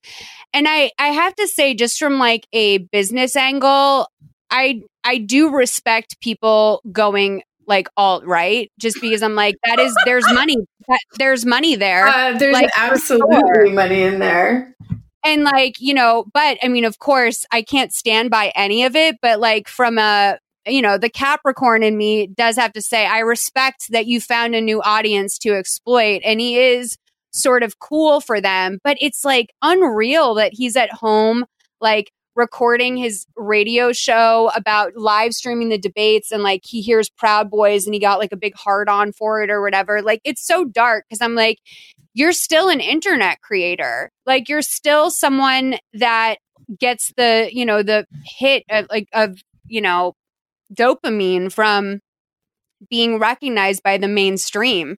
And I realized that like for him, you know, that's that's kind of huge to be brought up at a debate, but it's like, dude, what happened to you? Like you were a cool guy once. Like, you know, obviously not on the inside, but yeah then it's obviously not It's the other aspect of like he's not even from here, dude. Like he was born in like yeah, like the UK and then moved to Canada as yeah, a I was child. gonna say, wasn't isn't he Canadian? Like, what stake do you have in this? I mean, and I guess that's like it's just purely, well, other than ego, like a capital venture. Yeah, I feel bad too because his I like you know his wife is very much a quiet person, and I can't imagine what that's like for her in her town. You That know? would be rough. That would like I was talking to Brooke the other day. we were talking so my husband just retired from the military and she was like, "Oh, cool. Like so, you know, does he want to do anything?" And like right now, no. Like he's handling the distance learning and everything while I work and um I was like, "Oh, but you know, he's talked about wanting to be a mayor or something, maybe like trying that out." And again, it was like, well, what do they do? But then we were like, uh, but then like your spouse can't be a politician like above city council member or parks and rec director without having to get involved and be in photo ops and that just sounds like hell for me. So I feel like having a spouse that's not just controversial but like so public, I would I don't think I could handle it at all. And it's also where your kids get put into like Claudia Conway territory. Oh my gosh, yeah, exactly. Like, where I feel so split on that because like there's so many reasons why we probably shouldn't talk about what's going on over there, but there's also so many reasons why I feel like we have to because like not only is she speaking out about sort of like the abuse that she's been at like suffering her entire life, but you know, she's her mom has national security secrets and like there's so much coming out of that house that Yeah. it's like I kind of do feel like it is our business and if anyone is to blame it's her parents for putting her in that situation at birth because like you are kind of a public figure by association. Yeah, I don't know. That's true. It, it's tough. It's tough. I feel I feel very conflicted about it because there's, you know, so many reasons why I follow her and I want to keep up on her situation, but I do think the whole, you know, she's our whistleblower thing is a little bit misguided for sure. Like this Mhm. is you know, unless she like greets us with Trump's skull someday on her Oh no. oh no. Oh you no. know, hypothetically, I don't know, whatever. So you can unsubscribe. So Maddie and her husband are getting ready for their date that night. And he compliments her new dress. And she's like, Yeah, it's from Sandy. And he says, You know, is she really ready for something like this? And Maddie's like, Listen, okay, she slept 15 hours last night and she wants to go out dancing. It makes her feel alive. Look. Besides, she a whole new outfit last yeah. night. Sandra is too fun loving to give a shit about catching her kidnapper. That's what I wrote in my notes. Like, I appreciate that about her. She's like kidnapped. That was yesterday. Okay. I'm ready to move on. I'm not going to live my life in fear. So everyone is all dressed up and dancing at the studio that night because it's the big competition. So this has been 24 hours. And Ramon says he's going to do a show. Uh, he's going to show everyone how to do the real cha cha and what it's supposed to look like. And he'll be dancing with his old partner, Sherelle. And I don't know if she's brought in just so that we're less concerned about Sapphire at the end, because I think it's presumed that she takes over the dance studio. Mm. Spoiler alert. But for some reason, they bring in this new, like, exotic lady who's wearing a cutout on her dress that looks like Bella Hadid at last year's Met Gala. So there's this very long, awkward scene of them doing the cha cha. It's impossibly long. And Maddie catches up with Campbell, who says that he found Nick's other shoe at his apartment with no sign of him being there. He must have gotten out of town. Maddie asks if there's been any word from Heather, and Campbell says no, they did find her car outside of Nick Cotter's place, though. He says he's going to go and hang up. So Craig says that he's really, Craig, uh, he says that he's really surprised that Regina and Tony are there. And she's like, well, aren't there? And she's like, well, I'm not. I mean, her sister's being accused of kidnapping. She thinks that Heather probably just got busted. So he can't, he goes, I can't believe that little redhead is behind this. And the way he says it is so mean. I'm like, Jesus, like, you didn't even talk to Heather at the party for all I know. Like, what, how have you formed this mean opinion about her? Yeah, that's, I mean, that's the universe we're in in this movie. That's the default. So the dance number finishes, and Felice wants to make a special announcement. She and Roman got married this morning. So they're going to have one more snowflake dance. That that's what they call it before the competition. So they have to change partners every time they hear the chime and they'll be mixing up styles of dance the whole time. And I'm like, "Oh great, we get a scene." Can you imagine what this choreography day must have been like? Yeah, it would, it's a lot. I mean, I definitely, I will say I noticed, I mean, maybe I wasn't watching that carefully in the beginning, but I felt like I noticed a lot more like, oh, you're a ballroom dancer, you're a professional dancer at the end versus the beginning. Also, please don't be hard on yourself about how hard or not hard you watched this movie, okay? Like It was a challenge. There was like so much going on, and then there was the plot. No, I'm going to pull the van over and tell you to not be so hard on yourself because you are worth it. Okay, Thanks, you're very you're valid. Okay, so um you know, there are more ladies than gentlemen there, so take whatever partner you get. And the dance begins, and on the third chime, Sandra and Maddie partner up, and Maddie gets a call in her ear from Becca, and she heads outside to talk to her. Let's play 11449 to 11552. Becca, what's going on? It's Heather. Yeah, I know. They found her. They found her all right. Dead. What? In the dumpsters at Nick's apartment. And they say that she's been dead since late last night. Hey, it's Nick. What was his real name again? Nicholas Kaufner? Right, R. Nicholas Kaufner. But I haven't been able to establish that alias yet. This doesn't make sense. Why would he kill his wife? This whole thing's been about money. They were making a ton of money together. Well, maybe she tried to take his ransom money. It just doesn't match the pattern. Well, whatever his pattern is, he is dangerous, that's for sure, and he's still at large. Get off that ear thing already. God, you make me want to puke. Puke? Well, not literally. Sandra, didn't you say you saw a puke purple car right before you got abducted? Yeah, so come on. Becca, I think he's here. I'll call the cops. You hang tight. And if you see Nick, act natural. We don't want to lose him again. Got it. So everyone is still dancing inside. And, th- you know, this purple car, it's like, it's a very specialty. I don't know any mainstream car. Like, it's like a Toyota Corolla that's been painted purple. Yeah, it was strange. I wouldn't kidnap in such a noticeable vehicle, but that's one of my very many notes. So everyone's still dancing inside, and Maddie thinks to herself that this is all too much to absorb. I mean, Nick has been kidnapping women for money, and last night he murdered his secret wife, Heather. Was she taking more than her share of the ransom? And now he's at a dance party? Ramon asks Maddie to dance, and she asks him about Nick. And Ramon says that he's not going to be back there anymore. They found out that he was stealing records, personal info about the clients. He says that he's heard of some kidnappings and that he hopes Nick has nothing to do with it. And Maddie says he may, and his car is outside. Uh, Ramon asks him if asks her if she knows that he has a criminal record. So before she can answer, the dance competition begins. And he tells her that some he has some personal information about Nick that may be helpful. So he leads her to a back room and Craig catches it out of the corner of his eye, but he doesn't do anything. So Campbell's at Heather's house now looking for more info, and he just released uh, his stakeout team. So he's alone, and he goes back into Nick's place to check out the crime scene. The phone rings, and the voicemail picks up. It's Nick, and he says on the phone that he is tired of doing this push and pull relationship with Heather, and then he's left town for New Orleans last night. He's going to come back for his stuff, but not for her. He's done, and he hopes that she's happy with that weird husband of hers. Freak.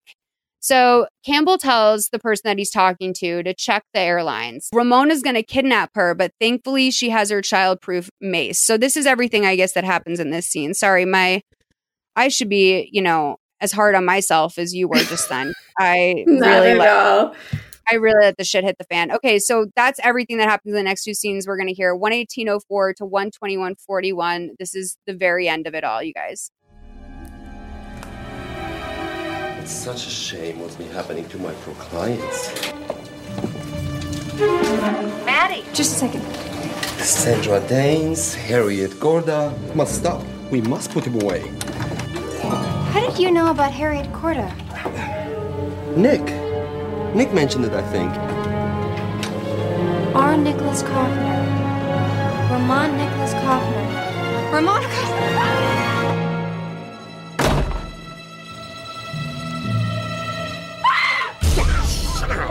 You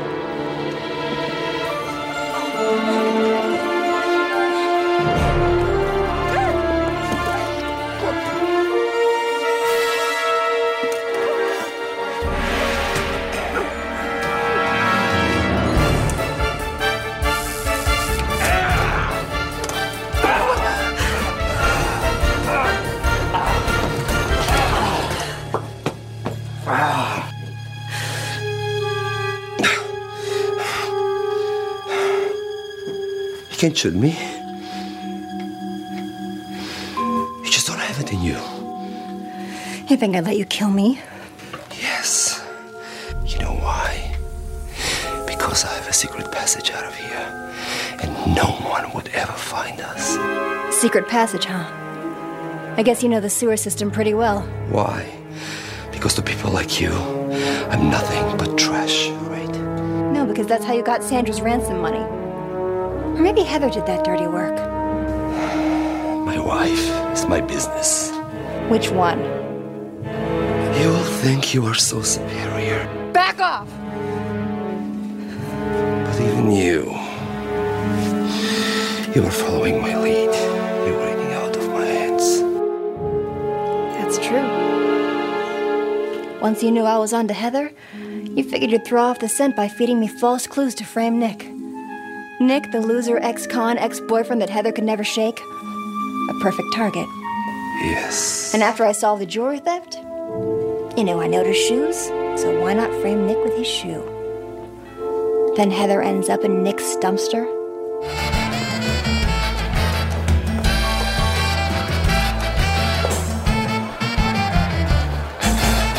Genius.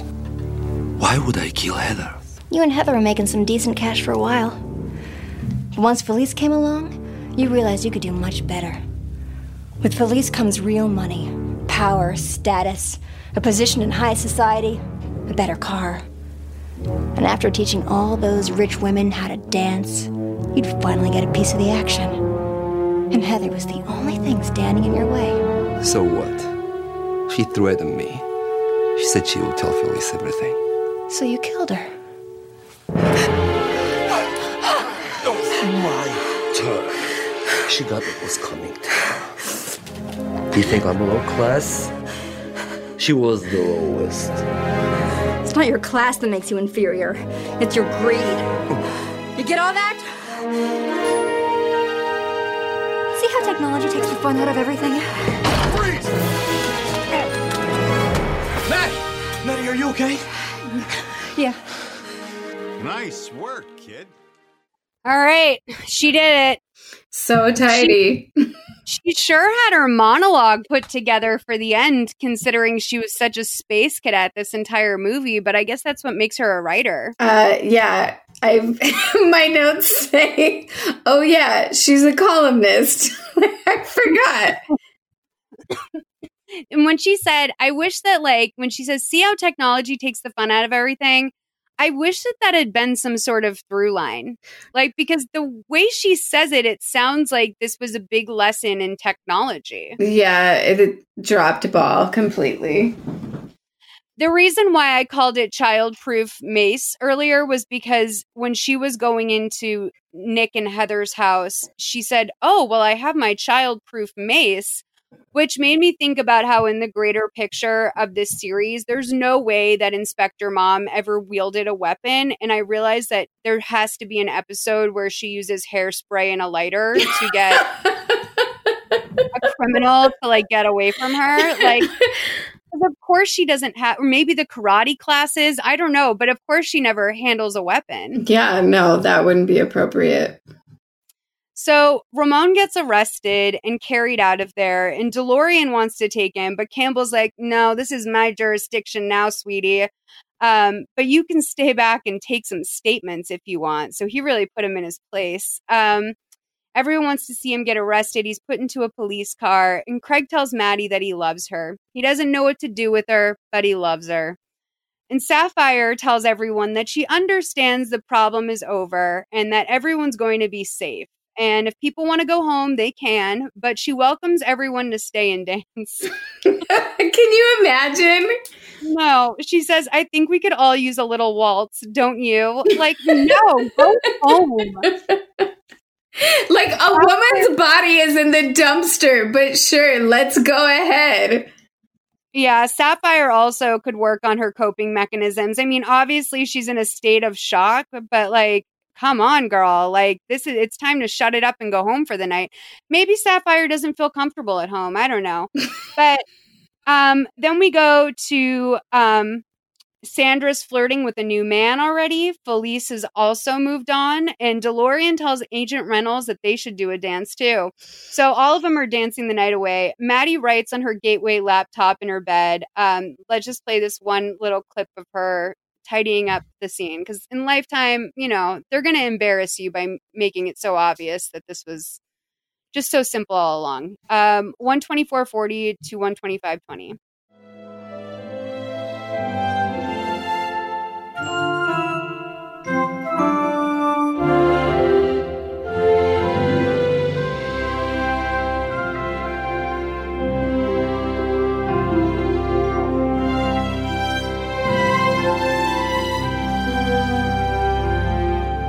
This week's Inspector Mom? Easy. No matter what our age, we all want to fit in, feel popular, have more money, status. But I hope we take the time to remember that it's not how much we have, it's who we have.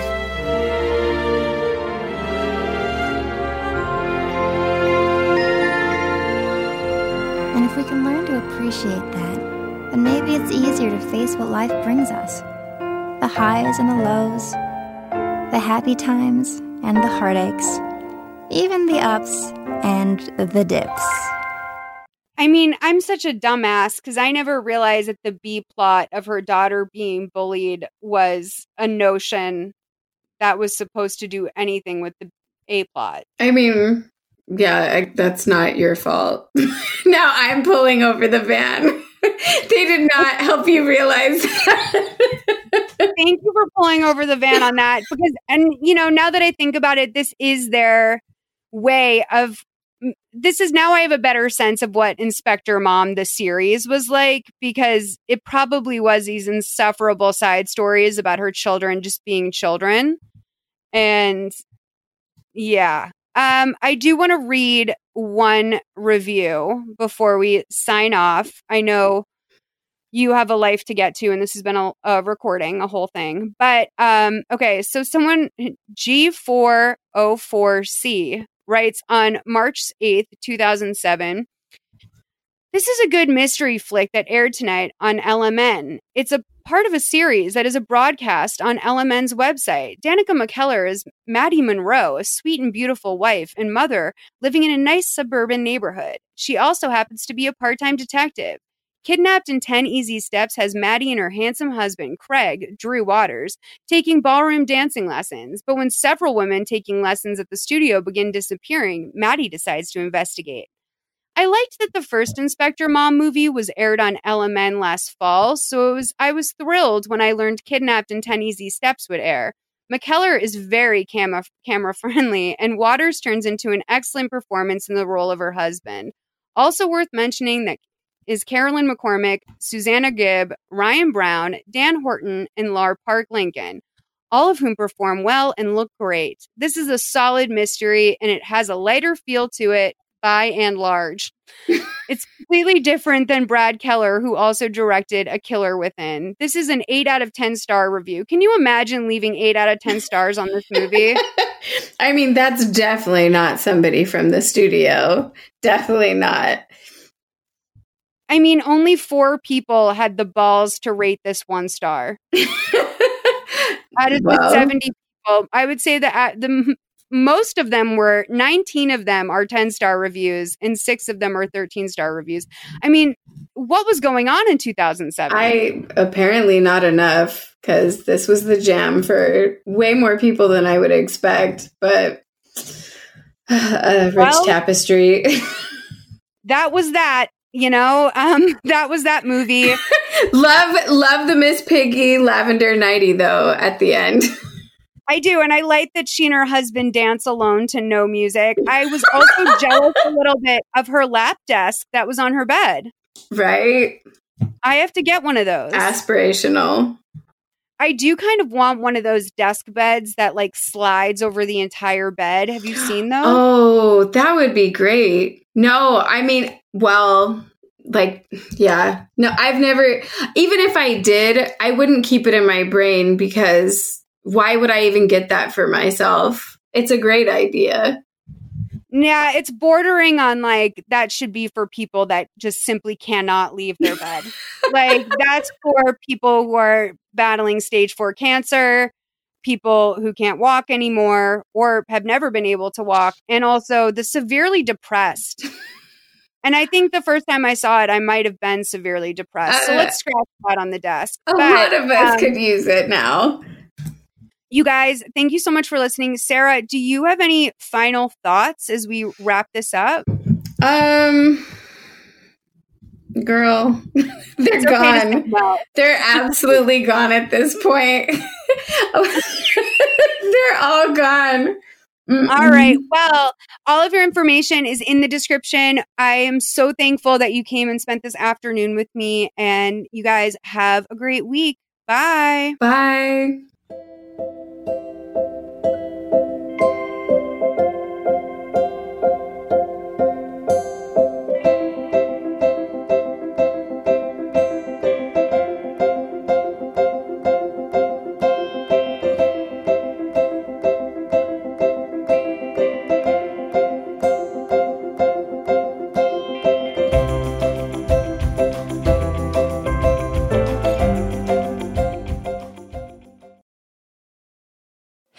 It's Rachel Ballinger, and I am extremely excited to invite you to Rachel Uncensored. It's my podcast where I sit down and get real with my friends and celebrity guests, where we talk about all sorts of topics. And sometimes we might be under the influence when we do so. We cover things from personal stories to hot button issues. And it's the only place on the internet you can find an uncensored version of me. It's a side of me that you might not have seen before because it's not the most family or brand friendly. But don't worry, I'm still sort of slightly a decent human being. If you're intrigued, then make sure you check it out. New episodes drop every Wednesday. You can find it on Apple Podcasts, Spotify, or wherever you listen to podcasts.